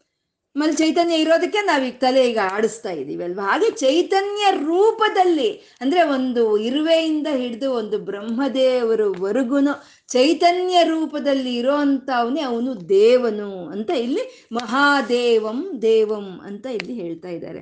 ಅಂದ್ರೆ ಸೂರ್ಯನಿಂದ ಕಿರಣಗಳು ಬರ್ತಾ ಇದೆ. ಹಾಗೆ ಈ ಮಹಾದೇವನಿಂದ ಎಲ್ಲಾ ದೇವತೆಗಳು ಬಂದಿದ್ದಾರೆ. ಅಂದ್ರೆ ಆ ಸೂರ್ಯನಿಂದ ಕಿರಣಗಳು ಅಂತಂದ್ರೆ ಆ ಸೂರ್ಯನು ಕಿರಣಗಳು. ಹೇಗೋ? ಹಾಗೆ ಮಹಾದೇವನೇ ಸೂರ್ಯನು. ಅವನಿಂದ ಬಂದಿರೋ ಅಂಥ ದೇವತೆಗಳೇ ಕಿರಣಗಳು ಅಂತ. ಮಹಾದೇವಂ ದೇವಂ. ಮಯಿ ಸದಯ ಭಾವಂ ಅಂತ ಹೇಳ್ತಾ ಇದ್ದಾರೆ. ಮೈ ಸದಯ ಭಾವಂ. ಹಾಗೆ ವೇದಗಳ ಪ್ರತಿಪಾದ್ಯವಾಗಿರುವಂಥ ಪರಮಾತ್ಮ, ನೀನು ನನ್ನ ಹೃದಯದಲ್ಲಿ ಇದೆಯಾ ಅಲ್ವಾ? ಮೂರಿ ಕಣ್ಣಿನವನಾಗಿ ಇದೆಯಾ? ಜಟಾಭಾರಗಳಿಂದ ಇದೆಯಾ? ಸ್ವರ, ಸರ್ಪಗಳಿಂದ ಹಾಕ್ಕೊಂಡು ಮ- ಕಂಠದಲ್ಲಿ ಇರುವಂತ ಪರಮಾತ್ಮ, ಮಹಾದೇವನೇ ದೇವ ದೇವನೇ ಮಯಿ ಸದಯ ಭಾವಂ ಅಂತ ಹೇಳ್ತಾ ಇದ್ದಾರೆ. ನನ್ನ ಮೇಲೆ ಸದ್ಭಾವನೆಯನ್ನು ತೋರು ತಂದೆ ಅಂತ ಗುರುಗಳು ಇಲ್ಲಿ ಕೇಳ್ತಾ ಇದ್ದಾರೆ. ಅಂದ್ರೆ ಯಾರಾದ್ರೂ ಇವಾಗ ಸದ್ಭಾವನೆಯಿಂದ ಇದ್ರೆ ನಮ್ಗೆ ಎಷ್ಟು ಒಂದು ಧೈರ್ಯ ಇರುತ್ತೆ ಅಲ್ವಾ? ಇವಾಗ ಯಾರ ಮನೆಗಾದ್ರೂ ಹೋಗ್ತೀವಿ. ಅವ್ರು ನಮ್ಮ ಮೇಲೆ ಒಳ್ಳೆ ಭಾವನೆ ತೋರಿಸಿದಾಗ ನಮ್ಮನ್ನ ನೋಡಿ ಅವ್ರು ನಕ್ಕದಾಗ, ಮಂದಹಾಸ ಮಾಡಿದಾಗ ನಮ್ಗೆ ಎಷ್ಟು ಸಂತೋಷ ಎಷ್ಟು ಧೈರ್ಯ ಇರುತ್ತೆ. ಹಾಗೆ ತಂದೆ ಶಂಭು ಮೈಸದಯ ಭಾವಂ, ನನ್ನ ಮೇಲೆ ಒಂದು ಸದ್ಭಾವನೆಯನ್ನ ತೋರು ತಂದೆ ಅಂತ ಶಂಕರರು ಇಲ್ಲಿ ಆ ಈಶ್ವರನ ಕೇಳ್ಕೊಳ್ತಾ ಇದ್ದಾರೆ. ಕೇಳ್ತಾ ಕೇಳ್ತಾ ಪಶುಪತಿಂ ಅಂತ ಸಂಬೋಧನೆ ಮಾಡ್ತಾ ಇದ್ದಾರೆ. ಪಶುಪತಿ. ಅಂದ್ರೆ ಶಂಕರರಿಗೆ ಬಹುಶಃ ಆದಿಶಂಕರರಿಗೆ ಈಶ್ವರನ್ಗೆ ಎಷ್ಟೋ ಹೆಸರುಗಳಿದ್ರು ಪಶುಪತಿ ಅನ್ನೋ ಹೆಸರೇ ತುಂಬಾ ಇಷ್ಟ ಅಂತ ಕಾಣಿಸುತ್ತೆ. ಯಾಕೆಂದ್ರೆ ಅವನು ಪಶುಪತಿ ಪಶುಪತಿ ಅವನು. ಪಶುಗಳಿಗೆ ಪತಿ ಅಂದ್ರೆ ಓಹೋ, ಇವನು ನಮಗೆ ಪತಿ ಅಂತ ನಮ್ಗೆ ಅರ್ಥ ಆಗುತ್ತೆ. ಅದು ಬಿಟ್ಟು ದೇವಪತಿ, ಮುನಿಪತಿ ಅಥವಾ ಋಷಿಪತಿ ಅಂತಂದ್ರೆ ಅದು ನಮ್ಗಲ್ಲ ಅನ್ಕೊಳ್ತೀವಿ. ಯಾಕೆಂದ್ರೆ ನಾವು ದೇವರು ಅಲ್ಲ. ಋಷಿಗಳು ಅಲ್ಲ, ಮುನಿಗಳು ಅಲ್ಲ ನಾವು. ಅವ ನಮ್ಗೆಲ್ಲ ಪತಿ ಇವನು ಅಂತ ಅಂದ್ಕೊಳ್ತೀವಿ ಅಂತ ಹೇಳಿ ಗುರುಗಳು ಪಶುಪತಿಂ ಅಂತ ಹೇಳ್ತಾ ಇದ್ದಾರೆ. ಅಂದ್ರೆ ನಮ್ಗೆಲ್ಲರಿಗೂ ಪತಿ ಅವನು ಅಂತ. ಪಶು ಅಂತ ಅಂದ್ರೆ ಆತ್ಮ ಚೈತನ್ಯವನ್ನ ಯಾರು ತಿಳ್ಕೊಳ್ಳಲ್ವೋ ಅವರೇ ಪಶುಗಳು. ಯಾರು ಈ ಕಾಲಕ್ಕೆ ಬದ್ಧರಾಗಿರ್ತಾರೋ ಅವರೇ ಪಶುಗಳು. ಯಾರು ರಾಗದ್ವೇಷಗಳಿಗೆ ಪ, ಒಂದು ಬಂಧಿತರಾಗಿರ್ತಾರೋ ಅವರೆಲ್ಲ ಪಶುಗಳೇ ಅಂತ. ಅಂದರೆ ಪಶುಗಳು ಅಂತಂದರೆ ಇವಾಗ ನಾವು ಒಂದು ಪ, ಒಂದು ಹಸುಗೆ ಒಂದು ತುದಿಯಲ್ಲಿ ಒಂದು ಹಾಕಿರ್ತೀವಿ, ದಾರ ಒಂದು ಹಾಕಿರ್ತೀವಲ್ವಾ ಅದಕ್ಕೆ ಹಾಕಿರ್ತೀವಿ ಕಂಠದಲ್ಲಿ. ಅದರ ಒಂದು ಇನ್ನೊಂದು ತುದಿಯನ್ನು ಹಸು ಕಾಯಿಸೋನ್ ಇಟ್ಕೊಂಡಿರ್ತಾನೆ ಕೈಯಲ್ಲಿ. ಅಲ್ಲಿಗೆ ಹಸುನ ಯಾರು ನಡೆಸ್ತಾ ಇದ್ದಾರೆ ದರ ನಡೆಸ್ತಾ ಇದೆಯಾ? ಕೈಯಲ್ಲಿ ಅವನು ಹಿಡ್ದಿರೋ ನಡೆಸ್ತಾ ಇದ್ದಾನ ಹಿಡ್ದಿರೋನೇ ನಡೆಸ್ತಾ ಇದ್ದಾನಲ್ವ? ಹಾಗೆ ಪಶುಪತಿ ನಮ್ಮನ್ನ ಕಾಲಭದ್ರನ್ನಾಗಿ ಮಾಡಿ, ರಾಗಭದ್ರನ್ನಾಗಿ ಮಾಡಿ ರಜೋಸತ್ವ ತಮೋ ಗುಣಗಳಿಗೆ ಭದ್ರನ್ನಾಗಿ ನಮ್ಮನ್ನು ಮಾಡಿರೋ ಅಂಥವನು ಅವನು ಪಶುಪತಿ. ನಾವು ಪಶುಗಳು, ಅವನು ಪಶುಪತಿ. ಅವನೇ ನಮ್ಮನ್ನೆಲ್ಲ ನಡೆಸ್ಕೊಂಡು ಹೋಗ್ತಾ ಇದ್ದಾನೆ ಅಂತ. ಪಶುಗಳು ಅಂತಂದ್ರೆ ಇವಾಗ ಹಸುಗಳಿಗೆಲ್ಲ ನಾವು ಅವು ಅವು ನಮ್ಗೆ ಹಾಲು ಕೊಡುತ್ತೆ. ಅವು ಹಾಲು ಕೊಡುತ್ತಲ್ಲ ಅಂತ ಹೇಳಿ ನಾವು ಅದಕ್ಕೆ ಹುಲ್ಲು ಹಾಕ್ತೀವಿ. ನಾವು ಕೊಡೋ ಹುಲ್ಲು ತಗೊಂಡು ನಮ್ಗೆ ಹಾಲು ಕೊಡೋ ಅಂತ ಪಶುಗಳು ಅಂತ ನಾವು ತಿಳಿತೀವಲ್ವಾ ಹಾಗೆ ದೇವತೆಗಳು ಎಲ್ಲ ನಾವು ಯಾಗ ಯಜ್ಞಾದಿಗಳನ್ನು ಮಾಡಿ ನಾವು ಹೋಮ, ಆ ಹೋಮಗಳನ್ನು ಮಾಡಿ ಅದಕ್ಕೆ ಅವಿಸನ್ನು ಕೊಟ್ಟಾಗ ಆ ದೇವತೆಗಳು ನಮಗೆ ಒಂದು ಸಿದ್ಧಿಗಳನ್ನು ಕೊಡ್ತಾರೆ. ಅಂದ್ರೆ ಆ ಸಿದ್ಧಿಗಳಿಗಾಗಿ ನಾವು ಅವಿಸನ್ನು ನಾವು ಕೊಡ್ತಾ ಇದ್ದೀವಲ್ವಾ ಹಾಗಾಗಿ ಆ ದೇವತೆಗಳಿಗೆ ನಾವು ಪಶುಗಳು. ಹಾಗೆ ಅಷ್ಟ ದಿಕ್ಪಾಲಕರಿಗೇನು ಕೊಡ್ತಾ ಇರೋ ಅಂಥದ್ದು ಸಿದ್ಧಿಗಳನ್ನ ಕೊಡ್ತಾ ಇರೋನು ದೇವೇಂದ್ರನು. ಅವನು ದೇವೇಂದ್ರನಿಗೆ ಇವರೆಲ್ಲ ಪಶುಗಳು. ಆ ದೇವೇಂದ್ರನಿಗೆ ತ್ರಿಮೂರ್ತಿಗಳು ಇವು, ಇವನು ಪಶು ಅಂದರೆ ಬ್ರಹ್ಮನಿಂದ ಹಿಡಿದು ಒಂದು ಕೀಟಕದವರೆಗೂ ಎಲ್ಲರೂ ಪಶುಗಳೇ ಅಂತ. ಪಶುಗಳು ಅಂದ್ರೆ ನಾವೇನು ಹೇಳ್ಕೊಂಡ್ವಿ? ಕಾಲಬದ್ಧರು ಅಂತ ಹೇಳ್ಕೊಂಡ್ವಿ. ಯಾರಿಗಿಲ್ಲೇ ಕಾಲ? ಬ್ರಹ್ಮದೇವರಿಂದ ಹಿಡಿದು ಒಂದು ಸಣ್ಣ ಇರುವೆವರೆಗೂ ಪ್ರತಿ ಒಬ್ರಿಗೂ ಕಾಲ ಅನ್ನೋದು ಒಂದಿದೆ ಅಲ್ವಾ? ಹಾಗಿದ್ಮೇಲೆ ಬ್ರಹ್ಮನಿಂದ ಹಿಡಿದು ಕೀಟಕದವರೆಗೂ ಎಲ್ಲರೂ ಪಶುಗಳೇ. ಈ ಎಲ್ಲಾರನ್ನು ಬ್ರಹ್ಮನಿಂದ ಹಿಡಿದು ಕೀಟಕದವರೆಗೂ ಎಲ್ಲಾರನ್ನು ನಡೆಸ್ತಾ ಇರೋವಂಥವನು ಅವನು ಪಶುಪತಿ ಅಂತ. ಮಹಾದೇವನು, ದೇವ ದೇವತೆಗಳನ್ನೂ ಒಂದು ದೇವನಾಗಿರುವಂಥ ಮಹಾದೇವನು, ಎಲ್ಲ ಪ್ರಾಣಿಗಳಲ್ಲೂ ಚೈತನ್ಯ ರೂಪದಲ್ಲಿ ಇರೋವಂಥವನು ಅವನು ಶ- ಅವನು ಮಹಾದೇವನು, ದೇವ ದೇವ ಅಂತ ಇಲ್ಲಿ ಹೇಳ್ತಾ ಇದ್ದಾರೆ. ಅಂದರೆ ದೇವ ಅಂತ ಅಂದರೆ ಎಲ್ಲ ಪ್ರಾಣಿಗಳಲ್ಲೂ ಚೈತನ್ಯ ರೂಪದಲ್ಲಿ ಇದ್ದಾನೆ ಅಂತಂದ್ರೆ ಹಾಲಿನಲ್ಲಿ ಬೆಣ್ಣೆ ಇದ್ದಾಗೆ ಭೂಮಿ ಒಳಗೆ ನೀರಿದ್ದಾಗೆ ಹಾಲಿನಲ್ಲಿ ಬೆಣ್ಣೆ ಏನು ಕಾಣಿಸಲ್ಲ ನಮಗೆ, ಹಾಗಂತ ಇಲ್ಲ ಅಂತೀವ? ಹಾಲಿನಲ್ಲಿ ಬೆಣ್ಣೆ ಇಲ್ಲ ಅಂತ ಹೇಳೋಕ್ಕಾಗುತ್ತಾ? ಈ ನೀರಿನ ಒಳಗೆ, ಭೂಮಿ ಒಳಗೆ ನೀರಿದೆ ಅಂತ ನಮ್ಗೆ ತಿಳಿದು ನಾವಿಲ್ಲಿ ಇದ್ದೀವಿ ಅಲ್ವಾ? ಆ ಹಾಲಿನಲ್ಲಿ ಬೆಣ್ಣೆ ನಮಗೆ ಬೇಕು ಅಂದರೆ, ಈ ಭೂಮಿ ಒಳಗೆ ಇರೋ ನೀರು ನಮಗೆ ಬೇಕು ಅಂತಂದರೆ ನಾವೇನು ಮಾಡಬೇಕು? ಹಾಲನ್ನು ಮತ, ಕಡಿಬೇಕು, ಮತಿಸ್ಬೇಕು, ಭೂಮಿಯನ್ನು ಅಗಿಬೇಕು.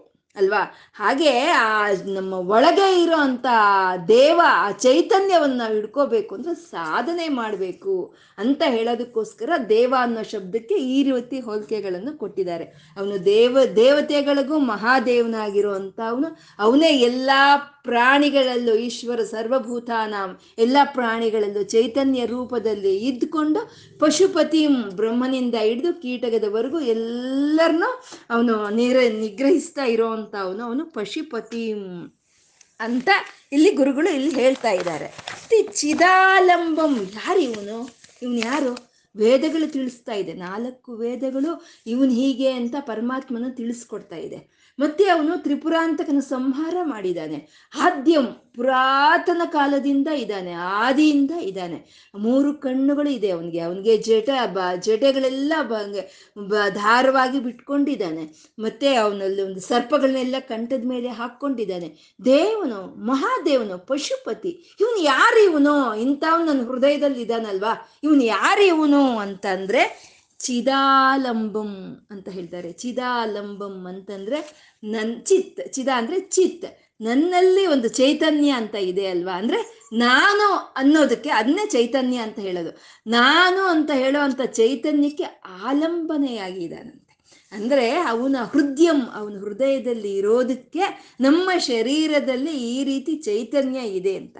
ಶರೀರಕ್ಕೆ ಚೈತನ್ಯ ಬೇಕು. ಅಷ್ಟೇ ಚೈತನ್ಯಕ್ಕೆ ಶರೀರ ಅಲ್ಲ ಅಲ್ವಾ? ಆ ಚೈತನ್ಯ ನಾನು ಅನ್ನೋದಕ್ಕೆ ಆಲಂಬನೆಯಾಗಿ ಇರೋ ಅಂತ ಅವನು ಇವನು ಚಿದಾಲಂಬಂ. ಹೇಗಿದ್ದಾನೆ ಇವನು? ಸಾಂಬಂ. ಅಮ್ಮನ ಜೊತೆ ಕೂಡಿದಾನೆ. ನನ್ನ ಹೃದಯದಲ್ಲಿ ಇದೆಯಲ್ಲ ತಂದೆ. ಆ ವೇದಗಳ ಪ್ರತಿಪಾದನೆ ಮಾಡಿದಂಥ ಶಂಭುವು ಮೂರು ಕಣ್ಣಿನವನಾಗಿ ನೀನು ಸರ್ಪಗಳನ್ನು ಕಂಠದಲ್ಲಿ ಹಾಕ್ಕೊಂಡು ಮಹಾದೇವನಾಗಿ ಪಶುಪತಿಯಾಗಿ ನನ್ನ ಹೃದಯದಲ್ಲಿ ನಾನು ಅನ್ನೋದಕ್ಕೆ ಆಧಾರವಾಗಿದೆಯಲ್ಲ. ನೀನು ಸಾಂಭಂ, ನೀನು ಅಮ್ಮನ ಜೊತೆಯೇ ಇದೀಯಪ್ಪ ನೀನು ಅಂತ ಸಾಂಭಂ ಅಂತ ಹೇಳ್ತಾ ಇದ್ದಾರೆ. ಶಿವಮತಿ ವಿಡಂಬಂ ಹೃದಿ ಭಜೆ ಅಂತಂದ್ರು. ಶಿವಮತಿ ವಿಡಂಬಂ. ಶಿವಮತಿ ವಿಡಂಬಂ ಅನ್ನೋದಕ್ಕೆ ಒಂದೆರಡು ಮೂರು ವಿಧವಾದ ಅರ್ಥಗಳನ್ನು ನಾವಿಲ್ಲಿ ತಗೋಬೇಕು. ಶಿವಮತಿ ವಿಡಂಬಂ ಅಂತಂದರೆ ಆ ಶಿವನು ಅವನು ಹಾಕಿರೋ ಅಂಥ ವೇಷಕ್ಕೂ, ಅವನು ಹಾಕಿರೋ ಅಂಥ ಒಂದು, ಅವನು ಕಾಣಿಸೋ ಒಂದು ರೀತಿಗೂ, ಅವನ ಮನಸ್ಸಿಗೂ ಸಂಬಂಧ ಇಲ್ದಲೇ ಇರೋವಂಥದ್ದನ್ನೇ ಶಿವಮತಿ ವಿಡಂಬಂ ಅಂತ ಹೇಳೋದು. ಅವನು ಹೇಗಿದ್ದಾನೆ? ಜ, ಗ, ಗಜಚರ್ಮವನ್ನು ಹಾಕ್ಕೊಂಡಿದ್ದಾನೆ, ಬೂದಿ ಬಳ್ಕೊಂಡಿದ್ದಾನೆ, ಸ್ಮಶಾನದಲ್ಲಿ ಇದ್ದಾನೆ. ಅವನು ನೋಡಿದ್ರೆ ಏನಾಗುತ್ತೆ, ಏನನ್ಸುತ್ತೆ? ಇವನೊಂದು ಭೈರಾಗಿ ಇವನೊಂದು ವೈರಾಗಿ, ಇವನ್ಗೆ ಯಾವುದು ಬೇಡವೇನೋ ಅನ್ನೋ ರೀತಿ ಇರುತ್ತೆ. ಆದರೆ ಅವನಿಗಿಂತ ರಸಿಕರು ಇನ್ಯಾರೂ ಇಲ್ಲ. ನಮಗೆ ಏನಾದರೂ ಕೊಟ್ರೆ ಏನು, ಏನಾದರೂ ಕೊಡಬಹುದು ಏನಾದರೂ ನಮಗೆ ಶೇರ್ ಅಂತ ಮಾಡ್ಬೋದು. ಆದರೆ ಶರೀರವನ್ನು ಶೇರ್ ಮಾಡೋದಕ್ಕಾಗಲ್ಲ ಅಲ್ವಾ? ಇವನು ಆ ರೀತಿ ಯಾವುದು ಬೇಡ ಅನ್ನೋ ರೀತಿಯಲ್ಲಿ ಗಜಚರ್ಮವನ್ನು ಹಾಕೊಂಡು ಬೂದಿಯನ್ನು ಬಳಕೊಂಡು, ಆ ಒಂದು ಸ್ಮಶಾನದಲ್ಲಿ ಒಂದು ಚಲಿಸ್ತಾ ಇರೋ, ಸಂಚಾರ ಮಾಡ್ತಾ ಇರೋಂಥ ಈ ಬೈರಾಗಿ ಅಮ್ಮನಿಗಾಗಿ ಅರ್ಧ ಶರೀರವನ್ನೇ ಕೊಟ್ಬಿಟ್ಟಿದ್ದಾನೆ ಇವನು. ಅಂತಂದ್ರೆ ಇವನಲ್ಲಿ ಇಂಥ ರಸಿಕತ್ವ ಇದೆ, ಅಲ್ವಾ? ಅವನು ಕಾಣಿಸೋದಕ್ಕೂ, ಅವನ ಲಕ್ಷಣಕ್ಕೂ ಯಾವುದು ಸಂಬಂಧ ಇಲ್ದಲೇ ಇರುವಂಥದ್ದು. ಅದನ್ನೇ ಶಿವಮತಿ ವಿಡಂಬಂ ಅಂತ ಹೇಳೋದು. ಮತ್ತೆ ಅಷ್ಟ ಐಶ್ವರ್ಯಗಳು ಅವಂದೇ. ಈ ಪ್ರಪಂಚದಲ್ಲಿ ಇರುವಂತ ಪ್ರತಿ ಒಂದು ಐಶ್ವರ್ಯವೂ ಅವಂದೇ. ಅಷ್ಟು ಐಶ್ವರ್ಯಗಳಿಗೆ ಒಡೆಯನಾದಿದ್ರು ಅವನು ಭಿಕ್ಷೆಯನ್ನು ಬೇಡ್ತಾ ಇದ್ದಾನೆ. ಅಂದರೆ ಅದು ಅದಕ್ಕೂ ಅದಕ್ಕೂ ಏನಾದರೂ ಸಹ ಒಂದು ಹೋಲಿಕೆ ಅಂತ ಇದೆಯಾ? ಅದನ್ನೇ ಶಿವಮತಿ ವಿಡಂಬಂ ಅಂತ ಹೇಳೋವಂಥದ್ದು ಮತ್ತು ಹಾಸ್ಯ, ಹಾಸ್ಯವನ್ನು ವಿಡಂಬಂ ಅಂತ ಹೇಳ್ತಾರಂತೆ. ತನ್ನ ಮೇಲೆ ತನ್ನೇ ಹಾಸ್ಯ ಮಾಡ್ಕೊಳ್ಳೋ ಅಂಥದ್ದು ತನ್ನ ಮೇಲೆ ತಾನೇ ಜೋಕ್ಸ್ ಹಾಕ್ಕೊಳ್ತೀವಿ ಅಂತ ಹೇಳ್ತೀವಲ್ವ? ಹಾಗೆ ತನ್ನ ಮೇಲೆ ತಾನೇ ಹಾಸ್ಯ ಮಾಡ್ಕೊಳ್ತಾನಂತೆ.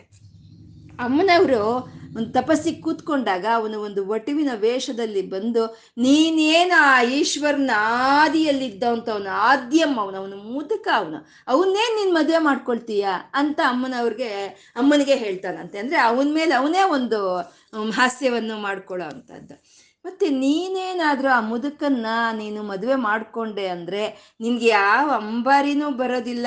ನಿನ್ನ ಒಂದು ಮೆರವಣಿಗೆ, ನೀನೇನಿದ್ರು ಆ ಮುದಿ ಎತ್ತಿರುತ್ತಲ್ವಾ? ಆ ಎತ್ತಿನ ಮೇಲೆ ನೀನು ಹೋಗಬೇಕು ಅಂತ ಹೇಳೋದು. ಈ ರೀತಿ ತನ್ನ ಮೇಲೆ ತಾನೇ ಹಾಸ್ಯ ಮಾಡ್ಕೊಳ್ಳೋ ಅಂತದನ್ನ ಶಿವಮತಿ ವಿಡಂಬಂ ಅಂತ ಹೇಳ್ತಾರೆ. ಯಾಕೆ? ಯಾಕೆ ಆ ರೀತಿ? ನೋಡೋದಕ್ಕೆ ವೈರಾಗಿಯಾಗಿದ್ದಾನೆ. ಆದರೂ ಅರ್ಧ ಶರೀರವನ್ನು ನಮ್ಮನವ್ರಿಗೆ ಕೊಟ್ಟಿದ್ದಾನೆ. ಐಶ್ವರ್ಯಗಳೆಲ್ಲ ಅವಂದೇ ಆಗಿದೆ. ಆದರೂ ಭಿಕ್ಷೆ ಬೇಡ್ತಾ ಇದ್ದಾನೆ. ಮತ್ತೆ ಅವನ ಮೇಲೆ ಅವನೇ ಒಂದು ಹಾಸ್ಯವನ್ನು ಮಾಡ್ಕೊಳ್ತಾನೆ. ಯಾಕೆ ಇದೆ ಅಂದರೆ ಇದನ್ನ ತಿಳಿಯೋರು ಯಾರಪ್ಪ? ಅದೇ ಶಿವಮತಿ ವಿಡಂಬಂ ಅಂತ ಹೇಳ್ತಾ ಇದ್ದಾರೆ. ಮತ್ತೆ ವಿಡಂಬಂ ಅಂತ ಅಂದರೆ ಶಿವಮತಿ ವಿಡಂಬಂ ಅಂತ ಅಂದರೆ ವಿಜೃಂಭಣೆಯಿಂದ ಬರುವಂಥದ್ದು ಇಲ್ಲಿ ಗುರುಗಳು ಹೇಳ್ತಾ ಇದ್ದಾರಲ್ವ, ನನ್ನ ಹೃದಯದಲ್ಲಿ ನೀನು ಬಂದಿದೀಯಾ ಅಂತ ಇಲ್ಲಿ ಹೇಳ್ತಾ ಇದ್ದಾರಲ್ವ.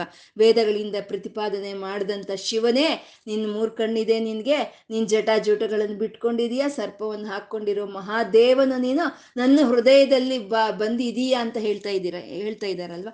ಹೇಗೆ ಇದ್ದಾನೆ ಅವನು ಅಂತಂದರೆ ವಿಜೃಂಭಣೆಯಿಂದ ಬಂದಿದ್ದಾನಂತೆ. ಆ ವಿಜೃಂಭಣೆಯಿಂದ ಬರೋದು ಅಂತಂದರೆ ಅವನ, ಅವನೇ ನಿಶ್ಶಬ್ದವಾಗಿ ಬರಲ್ಲ. ಶಿವನು ಆ ಹೃದಯದೊಳಕ್ಕೆ ಬರೋವಾಗ ನಿಶ್ಶಬ್ದವಾಗಿ ಬರೋದಿಲ್ಲ. ಅಮ್ಮನ ಜೊತೆ ಕೂಡಿ ಬರ್ತಾನೆ, ನಂದಿ ಇರ್ತಾನೆ, ಭೃಂಗಿ ಇರ್ತಾನೆ ಮತ್ತೊಬ್ಬನಿರ್ತಾನೆ ಶಿವಗಣಗಳಿರುತ್ತೆ ಪ್ರಮಥ ಗಣಗಳಿರುತ್ತೆ ಮುನಿಗಳು, ಋಷಿಗಳು, ದೇವತೆಗಳು, ಎಲ್ಲರೂ ಅವನ ಹಿಂದೆ ಇರ್ತಾರಂತೆ. ಗಾನ, ಭಜನ ನಡೀತಾ ಇರುತ್ತಂತೆ. ಎಲ್ಲ ದೇವತೆಗಳೆಲ್ಲನೂ, ಶಂಭೋ ಹರಹರ ಮಹಾದೇವ, ಶಂಭೋ ಅಂತ ಎಲ್ಲ ಜೈಕಾರ ಮಾಡ್ತಾ ಇದ್ರೆ, ಆ ರೀತಿ ವಿಜೃಂಭಣೆಯಿಂದ ಹೃದಯದಲ್ಲಿ ಬರ್ತಾ ಇದೆಯಲ್ಲ ನೀನು? ಅಂತ ಅವನ ನಿನ್ನನ್ನು ಹೃದಿ ಭಜೆ ಅಂತ ಶಂಕರರು ಹೇಳ್ತಾ ಇದ್ದಾರೆ. ಅಂತ ಶಿವನು ನೀನು, ನಿನ್ನನ್ನು ನಾನು ಹೃದಯದಲ್ಲಿ ಭಜಿಸ್ತೀನಿ ತಂದೆ ಅಂತ ಗುರುಗಳು ಇಲ್ಲಿ ಹೇಳ್ತಾ ಇರೋವಂಥದ್ದು. ಅರ್ಥ ಆಯ್ತಾ? ಹಾಗೆ ಆ ಒಂದು ಶಿವನ ಚರಿತ್ರೆ ಅನ್ನೋ ಒಂದು ಒಂದು ಸರೋವರದಿಂದ ಹೊರಟು ಬಂತ, ಬರ್ತಾ ಇರುವಂಥ ಮಹಾಪ್ರವಾಹ ಆ ಮಹಾಪ್ರವಾಹ ಅನ್ನೋದು ಒಂದು, ಆ ಶಿವನ ಒಂದು ಚರಿತ್ರೆಯಿಂದ ಹೊರಟು ಬಂದು ನಮ್ಮ ಮನಸ್ಸಲ್ಲಿ ಸ್ಥಿರವಾಗಿ ನಿಲ್ಲಿ ಅಂತ ಹೇಳ್ಕೊಂಡು, ಆ ಶಿವನು ಆ ವೇದಗಳಿಂದ ಪ್ರತಿಪಾದ್ಯವಾದಂಥ ಶಿವನು ಅವನು ನಮ್ಮ ಹೃದಯದಲ್ಲಿ ಬಂದು ನಿಲ್ಲಿಸ್ಲಿ ಅಂತ ಹೇಳ್ಕೊಂಡು, ನಾವು ಇವತ್ತು ಏನು ಹೇಳ್ಕೊಂಡಿದ್ದೀವೋ ಎಲ್ಲ ಸದಾ ಶಿವನಿಗೆ ಅರ್ಪಣೆಯನ್ನು ಮಾಡಿಕೊಂಡು, ಈ ವೇದಗಳಿಂದ ಪ್ರತಿಪಾದ್ಯವಾಗ್ತಾ ಇರುವಂಥ ತ್ರಿಮೂರು ಕಣ್ಣಿನ ಸಾಂಭಂ ಅಮ್ಮನ ಜೊತೆ ಕೂಡಿ ಇರೋ ಅಂತ ಈಶ್ವರನಿಗೆ ನತಿರಿಯಂ, ಈ ನಿನ್ನ ನಮಸ್ಕಾರವನ್ನು ನೀನು ಸ್ವೀಕಾರ ಮಾಡು ತಂದೆ ಅಂತ ಹೇಳ್ಕೊಂಡು ನಾವು ಇವತ್ತೇನು ಹೇಳ್ಕೊಂಡಿದ್ದೀವೋ ಅದು ಆ ಸಾಂಬ ಸದಾಶಿವನಿಗೆ ಅರ್ಪಣೆಯನ್ನು ಮಾಡಿಕೊಳ್ಳೋಣ. ಸರ್ವಂ ಶ್ರೀ ಲಲಿತಾರ್ಪಣಮಸ್ತು. ಓಂ ನಮಃ ಶಿವಾಯ. ಓಂ ನಮಃ ಶಿವಾಯ. ॐ नमः शिवाय।